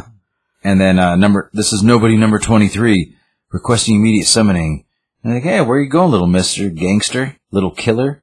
Do not fear, Worm. I will allow your magi to summon you back to safety because I want you to tell whomever you report to you. And then he's like, "Re- re- requesting summoning. He's like, this place is under my protection. I am the Sorcerer Supreme, and I am Warlord Born. I was like, dang. He basically turns into butterflies What gives he's getting summoning back to Yeah. his, his realm while he's being transformed. because he's talking into that. He's talking yeah. into a mirror. It's it's all so crazy, but awesome. So then Wong and her are sitting there and they're having a glass of wine and dog sitting on her lap. Like the, the, uh, the ghost dog bats. That's And mhm. she's like petting him like, so the great work. And he's like, yeah, bringing Steven back. And the dog's like, you can do that? Like all like hopeful. And I'm like, oh my gosh, that's gut wrenching. I was like, come on, man. Bats is great. And he's like, yeah. She's like, yes, darling, I'm magic. And she's like, don't get his hopes up, Clea. If you're gonna, if you're going to do this, if we can, there is a great deal of work to be done. It is not as, it is not so simple as that, Bats. And she's like, it may be even simpler than that, Wong. How many of Stephen's little friends, the caped and masked ones, have come back from the dead? And, and, she, and Wong's like, all of them, it sometimes seems. He's like, then we must entertain the possibility that Stephen will simply just come back on his own. Oh, no, give me, don't give me that look, Wong, as she's walking away. He's like, she's like, you can't even see me. He's like, I know the look. So funny. She's a bad, bad woman. It's so awesome. Like, I'm not suggesting that we sit on our hands and wait for him to come back, but even in the event that he does, this morning he cast a passive detection skill, or spell, called a smoke detector. It stays in place over the city and alerts me if there are any surges of necromantic energy. And the monk says, Clea, I fear you are getting your own hopes up to an unrealistic degree. And she's like, I am the sorcerer supreme Wong. The unreal is my business. He's like, well, I suppose I can't argue with that. And she's like, but in the meantime, we should speak with those who have died and returned. Perhaps there might be something useful we can share. So have you contacted the Avengers? And she's like, no, that can wait till tomorrow. And then she goes, you're, you're per- perturbed, Wong. What, what, what's on your mind? And he goes, the Blasphemy Cartel, there was something familiar about them. They were surprisingly well equipped before you killed them all. Stephen would never have done that. She's like, I'm not Stephen Wong. They were killers. It was a kinder end than I would have granted them in the dark dimension. He's like, but this is Earth, Clea. You may not be Stephen, but you are still the Sorcerer Supreme on this planet, and you must act like it. Wait, is that your spell? And like the little like uh alarm goes off, and she's like, "That's it's someone is crossing into the lands of living." And she's like, "Clea, you don't know who that? You don't know that it's him." And he's like, "It is Wong. It has to be." And she just she cruises off and into the night, and he just yells, "Be careful!" And she's so then she starts doing her like you know like superhero spiel, but she's not really necessarily a hero. She's like, "My name is Clea Strange, and I have watched the love of my life die. But before he did, in an attempt to make the world he so loved, this world safer, he gave me four things: the cloak of levitation, the eye of Agamotto, the title of Sorcerer Supreme, and a fourth secret thing that made it po- all possible. Even if I told Doom what it was that allowed me to cheat the mechanisms of the, the office of Sorcerer Supreme, he could never understand it because it is anathema to him. He has no idea what it is to truly love, to truly trust, just like Dormammu, just like my mother. The Faltine are renowned through many worlds for their spaciousness, their thirst for conquest. We're a people ruled by our desires, and I am no different. The people of this world believe that grief should be pr- processed, that loss should be accepted, but I am incapable of that. And then she goes on, and a hand like comes out of this green glow. She lands, and this uh, green glowing thing's coming out. And she said, "No more will I accept uncaring whims of fate. No more will I suffer the constraints of mere life and death. I will. The, I have the power, the will, the nerve to shape my destiny into a form that pleases me, and I reject any fate but that which I have made for myself." And then she says out loud, "Stephen," as like, Ugh. and then weirdly, um, the guy that we see at the beginning with the gold mask on and the cloak and stuff, and like the seethe, like very death looking ish, and then you see a um a very black lantern like looking undead looking. undead. I would say, I mean, I say Black Lantern because we saw so much after so long in DC, but like, but it's a a dead undead Thunderstrike Yeah, rising from the grave, which I didn't know Thunderstrike was dead. I guess, but which is crazy that it's Thunderstrike. but yeah, sure enough, if you don't know who Thunderstrike is, he was like Metal Thor, except not Thor. He was like the he was like the '90s bodybuilder Thor with a ponytail. Oh. He was a replacement Thor. He's a totally different dude. Anyway, he wasn't cool. How long ago did he die? I, I didn't know I he died. I don't know that. I don't. Okay. Yeah. I as far as the thing, Thunderstrike had a mini series that So I, happened. so I didn't look it up. A Like few I was gonna, ago. as I was doing research for this book, I didn't want to look it up because I wanted to like discuss it because I thought maybe CBS had some info, and I was just like, I don't know. Yeah, I don't know. Because either. Thunderstrike to me, honestly, is lame. I never liked him. I thought he was mm. dumb. I didn't hate him, but I didn't really read a lot of books with him either. I mean, I didn't really read a lot of Thor back when Thunderstrike You was just happening. you just have this certain affinity for like all the like the B and C B team like Thors. Like you like Frog Thor, you like Beta Ray Bill, Better you Bill like fantastic. you like it. You you just it's weird. Except you can't embrace. Thunderstrike, not the same. No, way. you just you can't embrace Australian Thor from Thor three. Yeah, yeah, it's because he's not supposed to be that. It just is what he is in real life. That's, that's the problem. But yeah, as far as Thunderstrike's concerned, they did a mini series with him like maybe, oh god, four years ago, and it wasn't one that I read. I mean, we had it in the store. Uh, we probably actually still have some of it actually, in the looking it up. but I, I never read it, so I don't know What? if they You killed looking him. it or up? not. No. Oh.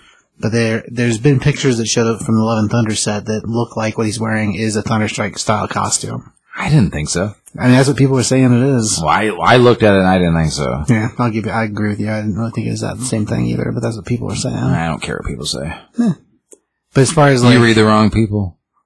what, You you're watching comic book Fox News, bro. It's not a thing. I'm watching comic book CNN, so we're on different pages. Fake news. Fake news. Fake comic book news. not the same at all. Fake comic book news. I mean, if that was a real thing, I guess they probably it kind of is. Actually, I think Clea is awesome. I, I hope she sticks around. I think she's cooler than Stephen Strange, honestly. Like, she makes me laugh. Oh, this book she's is a bad, bad so woman, well. and she's amazing. She's and, funny. and I, she's tough. Like, she was. But she's so nonchalant about everything. It's like, all right, Doom's here. All right, whatever. You're, you know, you don't get to be the Sorcerer Supreme. I don't care what you say. I think she's hinting at that she's pregnant oh. as well. I think that the, the last thing, not just love, is what she's kind of talking about. The fourth thing. I think Ah. the fourth thing she's talking about, she's pregnant as well. it's a good possibility. which makes her even more powerful from like where they come from like that like she's that's a cool idea. so that's then she's bringing two two dimensions together with a so Spawn from the Yeah. sorcerer, from two Sorcerer Supremes, technically. right? That's pretty cool. It's an interesting idea for sure. It might be an avenue for a return and rebirth also. But as Steven being born by her, which is creepy, but they've done stuff like that before. uh, I don't think that that's going to be the case. I think I, I think that she's honestly like the way that they would come back was through some other way. I mean, I, Yeah, don't, thi- I I don't don't- think that her birthing Stephen Strange is going to be a thing. Yeah, I don't think so I don't either. think that's it. I think that honestly, like, because if she's pregnant with like their child, Right.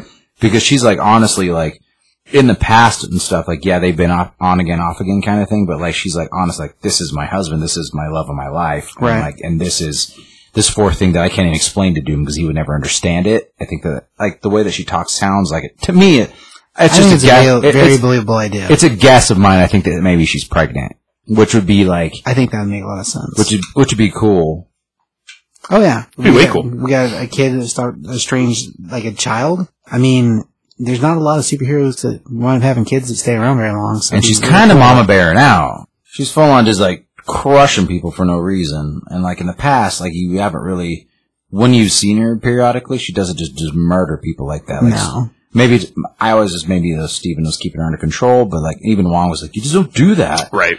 But like she's mama bear now. And like what, what when that guy was talking to her in like the market, she's like was like, no, we don't. Like she just started crushing people. So I was like, Oh yeah. okay, okay, okay. No, it's I was like, hmm. I was very impressed. Like honestly, like I'm not usually like I'm not the biggest like Doctor Strange like follower. I've always I, I like when I read it. Like it is what it is. Like I'm I'm a big fan overall. Like I give it a four and a, I give it a four and a half. That's a good book. That was a really good book. I I loved the writing. I mean, the art was fine. Like Yeah, art's it, it wasn't like fantastic or terrible. It was just like I didn't really. I thought the writing was so fantastic that I didn't really focus on the art as much. Um, but like because it surprised me so much, I was like, oh, I'll, just, I'll read this. but it was kind of like when I read Strange Academy, the number one for the first time. I was very impressed with it. Like I, I like this magic side of the Marvel, Marvel? universe. Yeah. Like I think that I like this more than like whether it be just like you know the the regular superheroes or the mutants. Like it's just a different, it's a different corner.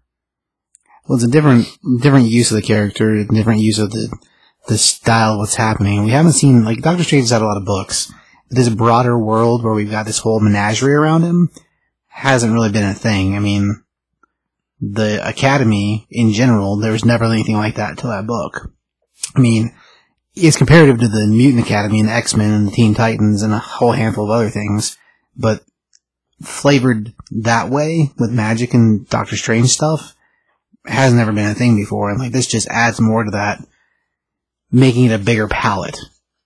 I'm like, I saw something the other day that was claiming that Kevin Feige had said that Doctor Strange is going to be the anchor for the Marvel Universe. I did read that article. And I thought, man, that's really interesting. and like, he's also supposed to be mixed up in what's happened with the books too a little bit, It's so makes me wonder. it's it, from what I understand from the article, it was interesting because I think he's going to not necessarily lead a new Avengers team, but kind of be that grounded piece that Cap was or that Iron Man was. I think it's uh, Benedict Cumberbatch is taking on a, a lot here because I think he's the next iteration of whatever comes next. Right. That that article was really interesting. You guys should everyone should read All it. I was I was I was kind of shocked that they were gonna. I mean, I like him being a, one of the focal points. I don't like him being like the focal point. though. I thought do. that- I I love Strange in the movies. Stra- Doctor Strange is probably one of my I favorite I Marvel do, films. I do too. I'm just like it's just saying like of the like you know the Avengers, you know of all the ones just being like I get Iron Man being a focal point, but like I don't get like Hawkeye being a focal point. Like it's just like, as we move into this multiverse and magical kind of thing, like if you look at What If and how it's now What If technically is kind of a part of the MCU because of what's happened in the trailer for Multiverse of, Mad- Multiverse of Madness because you have evil Doctor Strange or whatever. Right. So having all these different, you know, threads or, or whatever, it's definitely, I, I see why they've chosen him to be the focal point because he might be the only one who's able to kind of handle all of it. right. It'd be interesting to see what it means and what it, what the real truth is of it. I mean, if he's just the only OG sticking around, then okay. But And the and the Shang Chi thing, like like with at Wong showing up a couple times, um, and Shang Chi after seeing like the trailer to the new Doctor Strange film, like and and then I'll, and then obviously seeing him in Spider Wong, Wong as as the new Sorcerer Supreme mm-hmm. technically in mm-hmm. Spider Man, like, Yeah. it makes a little bit more sense of that stuff. But it, I, I still don't like them use the Shang Chi thing. Still just doesn't fit with me. That's the one weird with the with the, with the, with the MCU, like with the Right. with the films, Right, right, right, right. like obviously we're talking differently, but they are the books are going to kind of they're going to kind of like mimic the the movies just a teeny bit. That they're going to like do they're going to they're going to utilize the characters from the movies in books and like try and like make them more popular and sell books with those. They're going to do, they always do that. Right. Well, Shang-Chi has a series right now, and the stories don't connect whatsoever, but the character's getting more light than they used to. I No, mean, exa- exactly. That's, what I mean. Like they're, yeah. not they're, not- they're not going to like be like this. Not No, going to no. go on. They're, they're totally separate, but they're going to like oh this character. People know who they are, so we're going to try and sell books What's with, getting with more this of a, character. Why a we face can't? shown to things, yeah. But, But M- like- MCU moving into this more fantastical kind of area, I think you have to have some sort of sorcerer. I mean, you, it's it's not. I don't think it's based as much in reality like you know our originals Avengers were. Granted, you have you know space, you know people, or, you know Right. aliens, the the you know, but it, it's definitely like I said more more fantastical. So I see why they chose him. Plus, it's it's Benedict Cumberbatch. That guy, that guy can do a No, lot. I, I, yeah, I think it's fantastic. I just, I, I mean, I feel what you mean for groundedness of it. It'll, it'll be interesting to see how they actually, what that actually means. he's a great actor. Oh, yeah, and I for like sure. him a lot. And I, I can't imagine, just like I can't imagine anybody but Robert Downey Jr. playing Sure. Iron Man. Sure. I don't, I can't really imagine anybody else playing Doctor Strange. Oh, not now, no. No. Not at all. No, I, even thinking back on it, like, I'm like, uh, yeah, like, honestly, I'm just like, no, I really like as as he's as he was written before he was cast, and after, like, I just don't see anybody else. No, yeah, he's a, when it comes to matches, when they first announced his name as the actor, I thought, man, the guy from Sherlock Holmes? And then as soon as you see him with the beard, I'm like, oh, okay. I mean, the guy's always, as far as an actor, he's fantastic. I just couldn't see it initially because of the hair. sure. And as soon as I saw him with the goatee, I'm like, no, okay. Well, they fixed it. The hair is perfect. I It mean, with, is with the silver on the sides. Yeah, they, so, so good. Um, Uh, Tyler, you want to give a score for that yeah, strange I, book? I give it a four. I really enjoyed it. It's very quick. It's very well written. Um, it, it doesn't seem like there's a lot of gravity to it, which is probably why I didn't give it a five. Um, but it, it, it's very quick. Clea's very clever. The whole Von Doom stuff is wonderful. Um, in the Mart, or what do you call it, Bazaar? In the Bazaar, you know, the, the kind of back and forth between her and Wong is really clever. Um, yeah, I give it a four. I, I really enjoyed it. Yeah, I fall suit. I, I give it four and a half. I liked it a lot. Like, it's so fun to read, and like she's just so quick. Like the writing is so sharp, and like she's so quick witted, and just the way she dispatches Doom, like he's nothing, Well, he's like a whiny child too. She's like, I made Well, Doom cry. plays him So like he, funny. to- he totally does.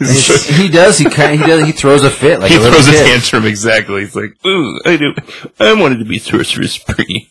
It's, it's it's really funny. I mean, it's very So I, very funny. And again, the way when she's talking about like why my, why my title like stands and like blah blah blah of Sorcerer Supreme and all this stuff, I think is be, like the way that it makes me like makes me feel like that she's pregnant is because of that. Like She's technically holding the. she's like, I have I have the things, Right. I have the artifacts, Right. He was my husband, and also I'm with child. Right. Like there's this like m- like. Like she's got like four. I think it's a good possibility. They don't I know. really tell It's us very what clever, yeah. Did you guys it's- catch that or no? No, oh, it's not that I didn't catch it. I definitely wondered. I was like, "Huh, I wonder what the fourth thing is," but it wasn't the first thing to come to mind. No, that's very clever. I just, sense. I just wondered. I was just like, oh, okay. I, I, I mean, I don't think it's I don't think it's flat enough in there to be sure that's what it is, but the idea of that is really really good. It is no, no, yeah. I, I, I I, like mean, that I, idea a I- lot. it was just a thought of mine. I- as I read it, I was like, that fourth thing, like, it's not just love. It can't be that cheesy. It has to be like, When they don't say they don't actually say what it is, right. and that would be the next thing that makes the most sense. So like that idea is really is really sharp. And I, I if that winds up being the truth, that's awesome. If it's not, I mean whatever. You'll have to tell us. But yeah, it's uh it's That's exciting. yeah, it's pretty good. I just don't feel like there's enough to be like for sure that's the case, but I like that idea a lot. I do too. well, she says, like, this is, this is her words. And a fourth secret thing that made it all possible. Even if I told Doom what it was, what allowed me to cheat the mechanisms of the Office of Sorcerer Supreme, he could never understand it. Because it, because it is, um, anathema to him. He has no idea what it, it, it is truly, to truly love, to truly trust. Just like Dormammu, just like my mother. Which, like, the Faltine are renowned through many worlds for their, their spaciousness, their thirst for conquest. We are a people ruled by our desires, and I am no different. The people of this world believe that grief should be processed, that loss should be accepted by I am incapable of that. So I don't, I mean, I don't, like, so when I was doing research on her, like, her dad raised her. She didn't know who her mom was, and then she found out that, like, her dad worshipped Dormammu, but, like, didn't know that her Dormammu was her uncle. So, um, I, I don't know, as, as she talks, like, trying to explain that, like, Doom would never understand, that was a weird one. And the fourth secret thing, like, what's this, what secret thing would it be? You know what I mean? It's either a secret Yeah. spell, or something as simple as maybe she's just pregnant with Doom or with uh with Strange's kid. It'd be interesting to see what it is. I mean, I it, it just a thought. no, it's a cool idea. It'll- Like I said, it'll be interesting to see what it is. I mean, I don't, I don't feel like there's enough in there for that to be a concrete thing for real, but I like that idea a lot. And I can honestly see just like just the idea of Wong like having to take care of a strange child That'd be hilarious. I mean, they've they've done similar things in other books. I mean, and the dog chasing it, like the spirit dog chasing it around. Like I it would be so funny and like like pulling on its ears and stuff. I can just see that being a thing. This did make me think. I, I kind of hope Bats shows up in um, Multiverse of Madness. I, I think that oh would be man, if you're gonna have kind of that comic book or that comic relief in a film, like Bats would be perfect for that. Everyone else could be serious and you know doing whatever, and Bats can you know have those funny lines. right? Ah, Man, it'd be. I think it'd be really cool if he did. I don't think he will, but I think it'd be really cool. Right. Agreed. I kind of hoped Howard the Duck would show up when he did multiple times. So it's just I mean, that's duck. true. That's true. Howard the Duck's huge though. Like No, I think he's great. I have no complaints. It's hilarious. Well, as far as uh, books, I mean that's it for books. Uh, so we'll go ahead and run the interview. The- Uh, this is with uh, Ben Goldsmith from uh, the Rhode Island 2021 Comic Con. Uh, again, Ben, uh, awesome dude. the writer for the uh, second place comic book from also Source Point Press. So uh, we're going to roll that now and uh, be back in a second.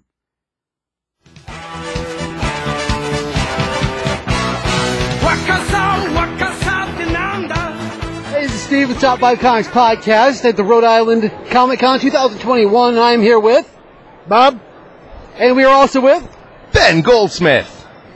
Excellent. And then, so company wise, like who are you with right now? What are you putting out? Uh, company wise, I'm with uh, Steve and Bob, and uh, but eh, you know, in a more meta sense, uh, my publishers I get published with SourcePoint Press um, uh, and uh, and Mad Cave Studios.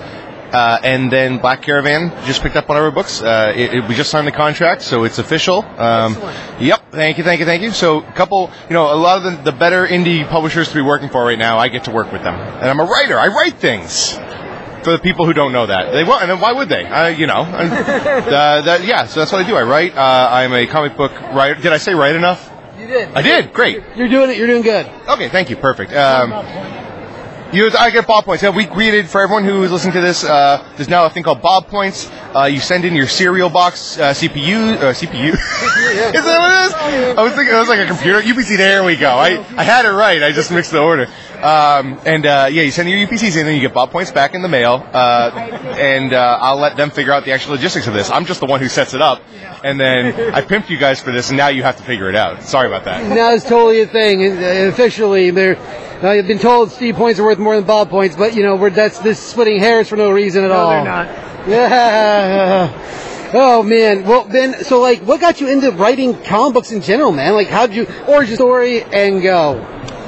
I was born on the back of a donkey in a small Swiss town called Franklin, Massachusetts. I no, I'm from Mass. Uh, I, I traveled around. I did um, musicals and music and played guitar in, in uh, for studios and did a whole bunch of stuff. And I just really wanted more creative control. I'd always been a fan of comics and writing in general. Uh, and then kind of found came to this when I went with a couple friends to a comic con and, and realized that these were my people and this was a place where I felt very comfortable and I felt like I could finally be myself more than even with uh, the music, which I you know I've always loved music, but even in that industry, it's like there's a real uh, onus on being cool.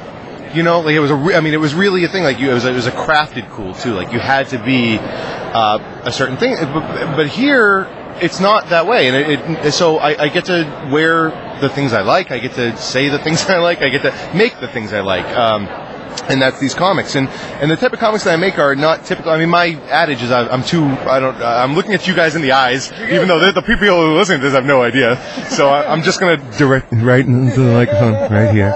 Little ASMR for it. Too much. The microphone can't take it. They can't take this, can they? Um, I so yeah, well, I- like I, I- I'm too late to have invented Superman. That, was- that's my feeling. So why try?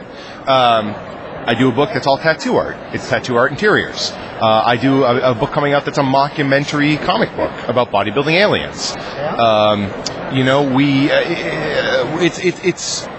I, the, the one action book I did for Mad Cave, it's it's about assassins, but at the end of the day, it's uh, about the, the truth of it is it, I, I did the entire thing as a sort of an allegory for um, the Velveteen Rabbit, which is which is when do you feel love? How does love make you real? And when do you um, accept love? And in what form?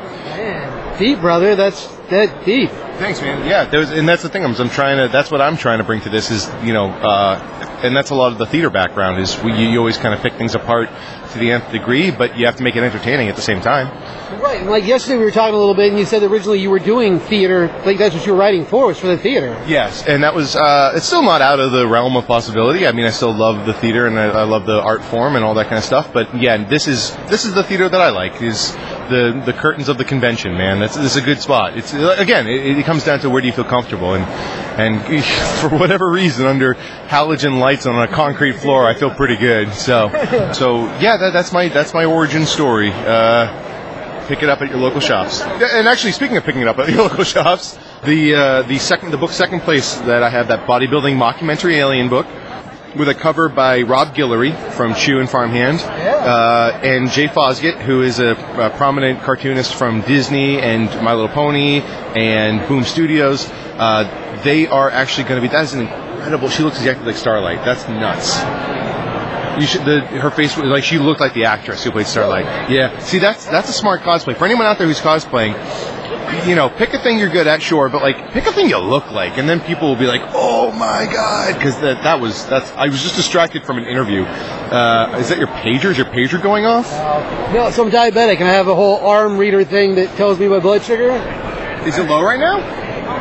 No. Oh, it's you're good. Yeah, we're good. Oh, good. It just loses signal as we do things because the building it, it, it's connected to me through like a uh, we Wi-Fi signal. Well, can I tell you something? Yeah. My heart's connected to you now.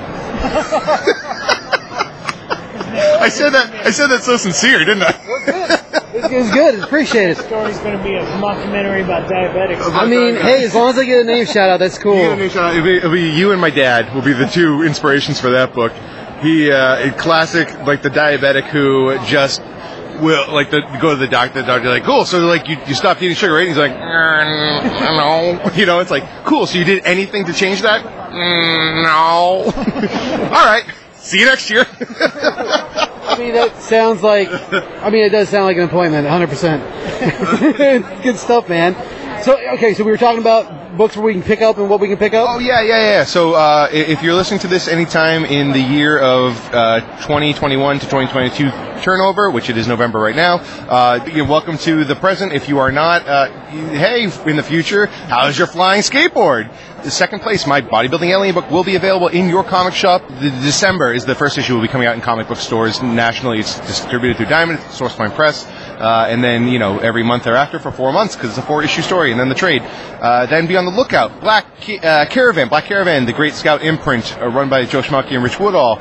Uh, we are doing a book called Ghosts on the Water, a Maori Pirates of the Caribbean story uh, that involves family and the Fountain of Youth.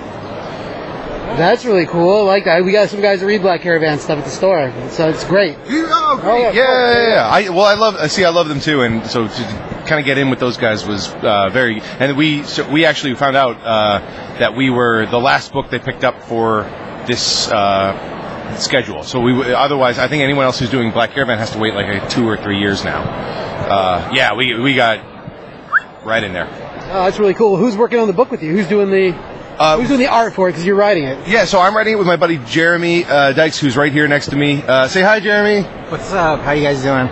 Look at that laid back SoCal voice of his, isn't that? yeah. Man, he what a smooth operator he is. When you listen to his voice, all of a sudden you just the uh, endless summer starts playing in your mind. Um, but was, the artist is a guy named Alex Cormack. Alex Cormack uh, did Sea of Sorrows and Road of Bones for IDW. Uh, he is doing uh, Crimson Cage right now for AWA, the book with John Lees. It's a wrestling book. Um, yep, that's some of the art there. That's Pania. Pania is uh, the main antagonist. She is a Maori uh, princess pirate. Um, and, uh, and, and and yeah, Alex is un, unbelievable. Um, yeah, the, he does the haka at the storm. Um, it's really awesome, man. He's yeah. We took we did we yeah. It, it's uh, it's gonna be good. It's gonna be a great book, man. We're supposed to look for that guy in December. That's so. Second place is December uh, this year. Again, if you're listening now, uh, then good for you. Way to keep up to date. And if you're backlogging this stuff, what the hell? No Bob points. Bob, don't give him any points. I won't. All right, thank you. I don't know how you'll know He's earned them. unless they. Well, they right. If they give you the UPCs, you have no choice. Yeah. And if they send them in, and any cereal will do, right? Well, okay, yeah. I really like like sugar corn pops. But Okay, so I mean, is it, this is a preference-based system? Is that what that is? I don't think that's gonna fly, man. I think. UPC still on the box. Make it corn pops or Rice Krispies. Oh, yeah, that's like, I mean, because if they just send a UPC, you're not going to cross-check the number with the. Okay, so listen, for anyone out there who's going to do this, and you should, because they're definitely going to be putting. Uh, you make sure that you cut them out, so that you can eat whatever cereal you want, and you can just forego Bob's whole predilection for sugar cereal. The guys, listen, we just talked about diabetes. Don't dude, don't eat sugar cereals, okay? Get some raisin bran. Unless it's life. Unless unle- life. Is that your favorite cereal? Life. Ugh. All right, my co my co-writer likes a bad cereal. All right. You're, wait, of all the sugar cereals, you're choosing Life? Cinnamon life. Ugh. Ooh, cinnamon life. Ugh, Bob. I like cinnamon don't, too. don't you don't talk to each other anymore. Man. that's negative one ball point. No, no, oh no, I lost the ball point. Okay, all right, I gotta end this. I gotta end this now before I lose any more ball points. Oh man. What's your go-to karaoke song? Uh, wow. Uh, it would uh, Men in Black by Will Smith because I know every lyric. Is, you know, I can believe that 100%. That would be awesome. All right. So if you were stranded on a deserted island and you only take five items with you, what five items would you take? Cool. So five boxes of Life cereal. And those are worth about five, negative five bob points. Uh, no, those are plus ball I think points. those would be 10 bob points each. Yes, Yeah. Yeah, That's 50 points. You didn't even try. This bob point system is so skewed. I can't get. I can't wrap my mind around how this works. Good luck, anyone who's dealing with the bob points at this point. I think, and also the inflation on bob points is awful. I have a few, and I thought I was going to get the um, the bob lighter, but it turns out I only had enough for the bob frisbee. Um, so anyway, uh, yeah, yeah, it was, and it didn't fly. Like it immediately just dove right for the ground. Uh, Out of control. 100%. By all right, five five things for real to a desert island. That's like a real question. Um, uh, are we? Is this like a? You know what? I'm just gonna go with the funny answer with the cereal because because now I'm like, is it a legitimate? Am I thinking about how to get off the island? About survival? Am I thinking about just things that I would take with me because I enjoy the art of them? All answers that are good answers regardless. Oh my god! All right, five boxes of life cereal. All right. I I mean, all right, this good stuff. If you lived in Fantasyland, would you ride a chocolate pony? if, uh, if I lived in Fantasyland, would I ride a chocolate pony? Correct, sir. No, no. Healthy, right? Because it would be melty, right? Because- Well, it's Fantasyland, so he doesn't have to melt. I mean, if, if the sun is at the same temperature it is here, but this is Fantasyland, the sun could be shooting out confetti. Listen, I feel like if I'm in Fantasyland, a chocolate pony is the the low bar. All right, that's where we're starting. That's where we're starting. I'm talking a chocolate pony with in a brigade of other ponies made of caramel and cotton candy, and you're in an entire cart that is made out of like sugar glass, you know, and and you're wearing a, a, a tuxedo that's made completely out of licorice, and like little penguins are following you around. Dude, this is Fantasyland. A, sh- a chocolate pony. This is again. That's where we start. Okay, at Fantasyland. Riding a coffee dragon. A coffee dragon. Coffee dragon. That's the one. That's it right there. Yeah, it's good. Um, that's that's a hundred ball points right there. A hundred points, Bob? Oh He's not even playing. out of control now. These ball points are willy nilly. In the soggy paper airplane. uh, you win the Bob temporary tattoo. uh, so anyway, yeah, that's that's so so yes, but also come on. Awesome. Well, thanks, man, for talking with us. I really appreciate it, man. Thank you guys, really appreciate it.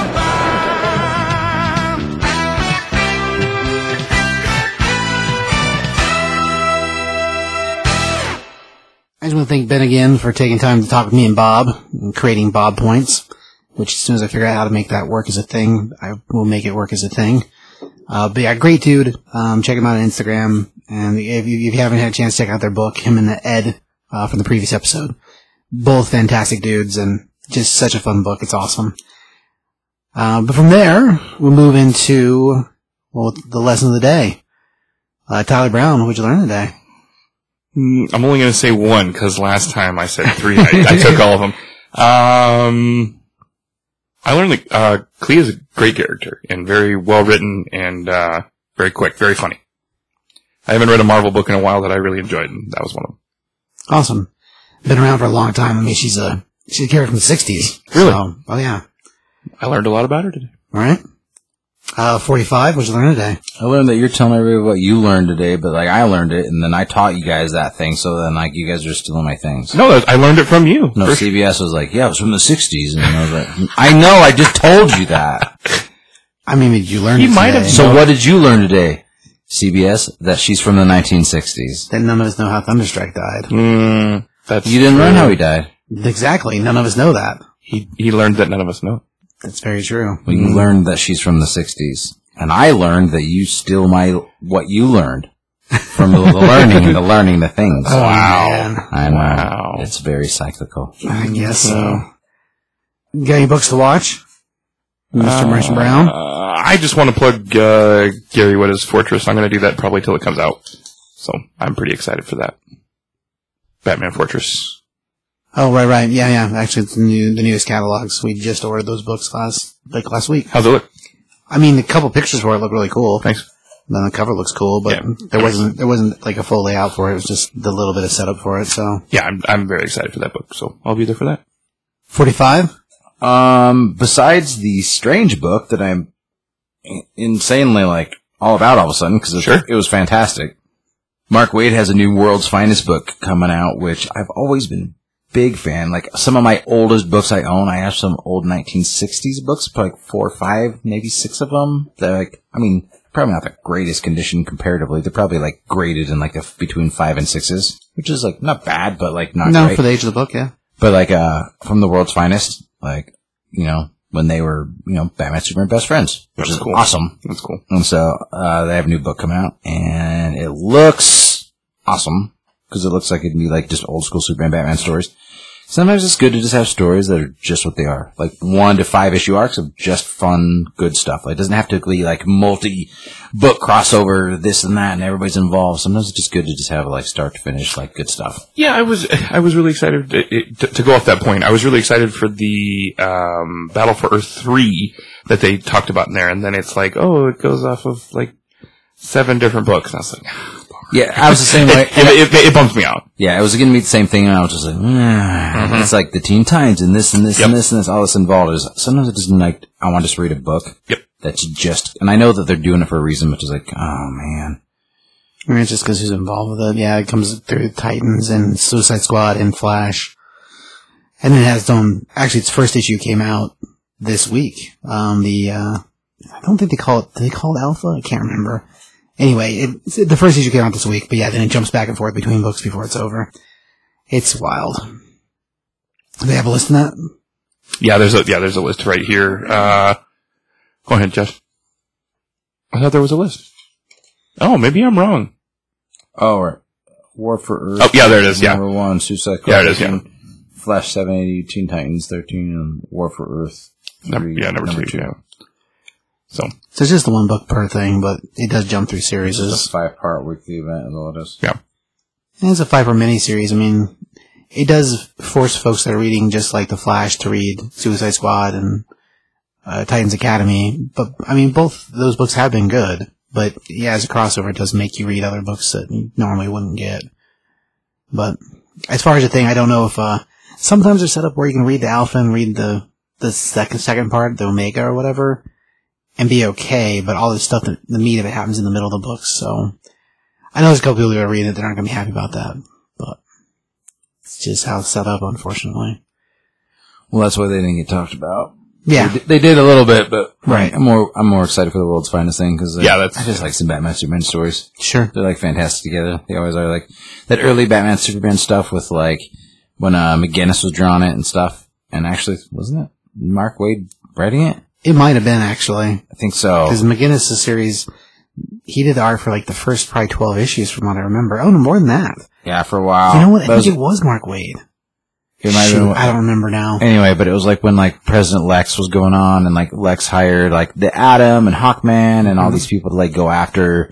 That almost wanted storyline. It was so good, man. Like so fantastic. And it was just like they outwit everybody because like that's what they do because they're the best of the best of the best. And, like I, just, I don't know. It was it was always so good. So Oh yeah, I'm kind of stoked to see where I mean just just some, some good Batman Superman stories. you need to see what it is. Um, that's all I got. As far as book suggestion wise, they're going to be doing a miniseries for a new miniseries for Gambit, so five part miniseries. So far, the couple things that have come out for it look really cool, and I like that he's getting another series of his own. Um, from Image, there's going to be a book coming out called Little Monsters, and it has Jeff Lemire writing it and Dustin Nguyen doing the art for it, who are both fantastic. It's a miniseries. It's basically about a batch of the last kids on Earth that just also happen to be vampires. So it's a post-apocalyptic vampire story. Um, I think that'll be really neat. I mean, the art looks, the couple pages of art that are shown for it, it's Dustin Nguyen. So like, the dude is great. All of his stuff from The Flash, and all, all this stuff for Ascender, and Descender, like he's awesome. And I mean, the two of them teaming again together to do another book that's just a different flavor, I think is awesome. And Jeff Lemire, great writer. Artist, not the favorite for me, but he's an awesome, he's an awesome writer. He's great. Um, so I'd say with those two, um, there's a ton of other stuff, but Uh, That's all I got right now.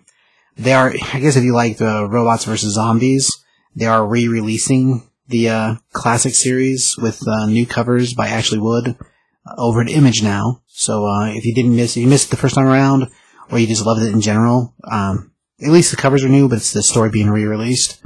So it's an indie book, and I think most people found it after it was already too late. So that's really cool. And that's basically all I got. Uh, anything else? Nope. Oh wait, wait. You got something? No.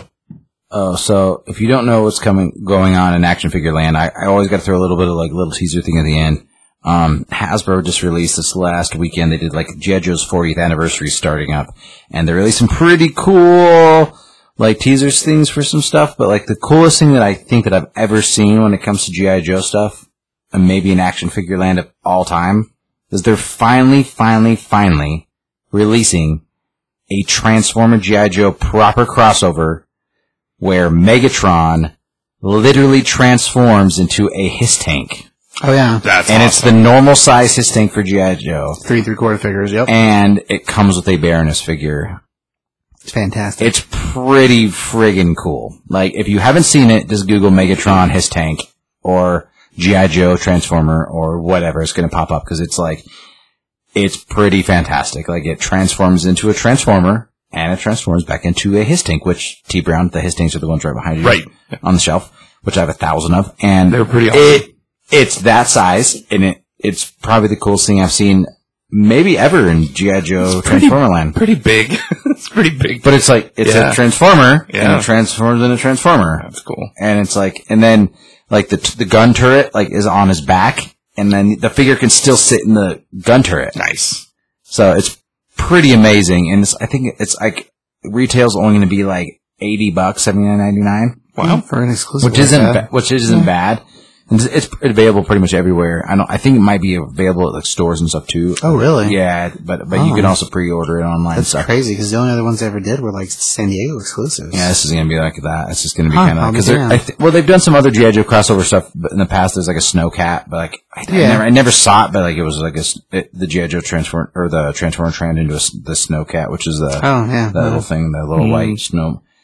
I don't know what it was called. I've just I've seen it. Like Craig's not here; he's our Transformer expert. I don't know, but I've seen those. Like there's, I mean, and they've done some other crossover stuff, like obviously with the Comic Con stuff. But anyway, Read some other stuff, some like a Viper three pack and um Zarana's coming out, Dusty's coming out, some other GI Joe stuff, like pretty fantastic stuff. But I mean, the the twins, Tomax and Xamot, they showed stuff Stalker, but uh, other than, but I mean that stuff's all whatever. But like the the transforming transforming GI Joe thing, I was like, that's pretty cool. Pretty cool. Yeah. The dude, like, uh, they did like the li- Hasbro did like the live on Facebook, like thing, and the guy transformed it. And I was like, mm, okay, that's cool. That's pretty rad. Nice. That's really cool. And it looks like the old school Megatron too. It's not like a new like Megatron. It looks like the old cartoon Megatron, like the, the oh, all that's gray. cool. Yeah. So that was pretty neat. Heck yeah, man. That's pretty fantastic. Well, that's it then, Taki. Taki! Taki.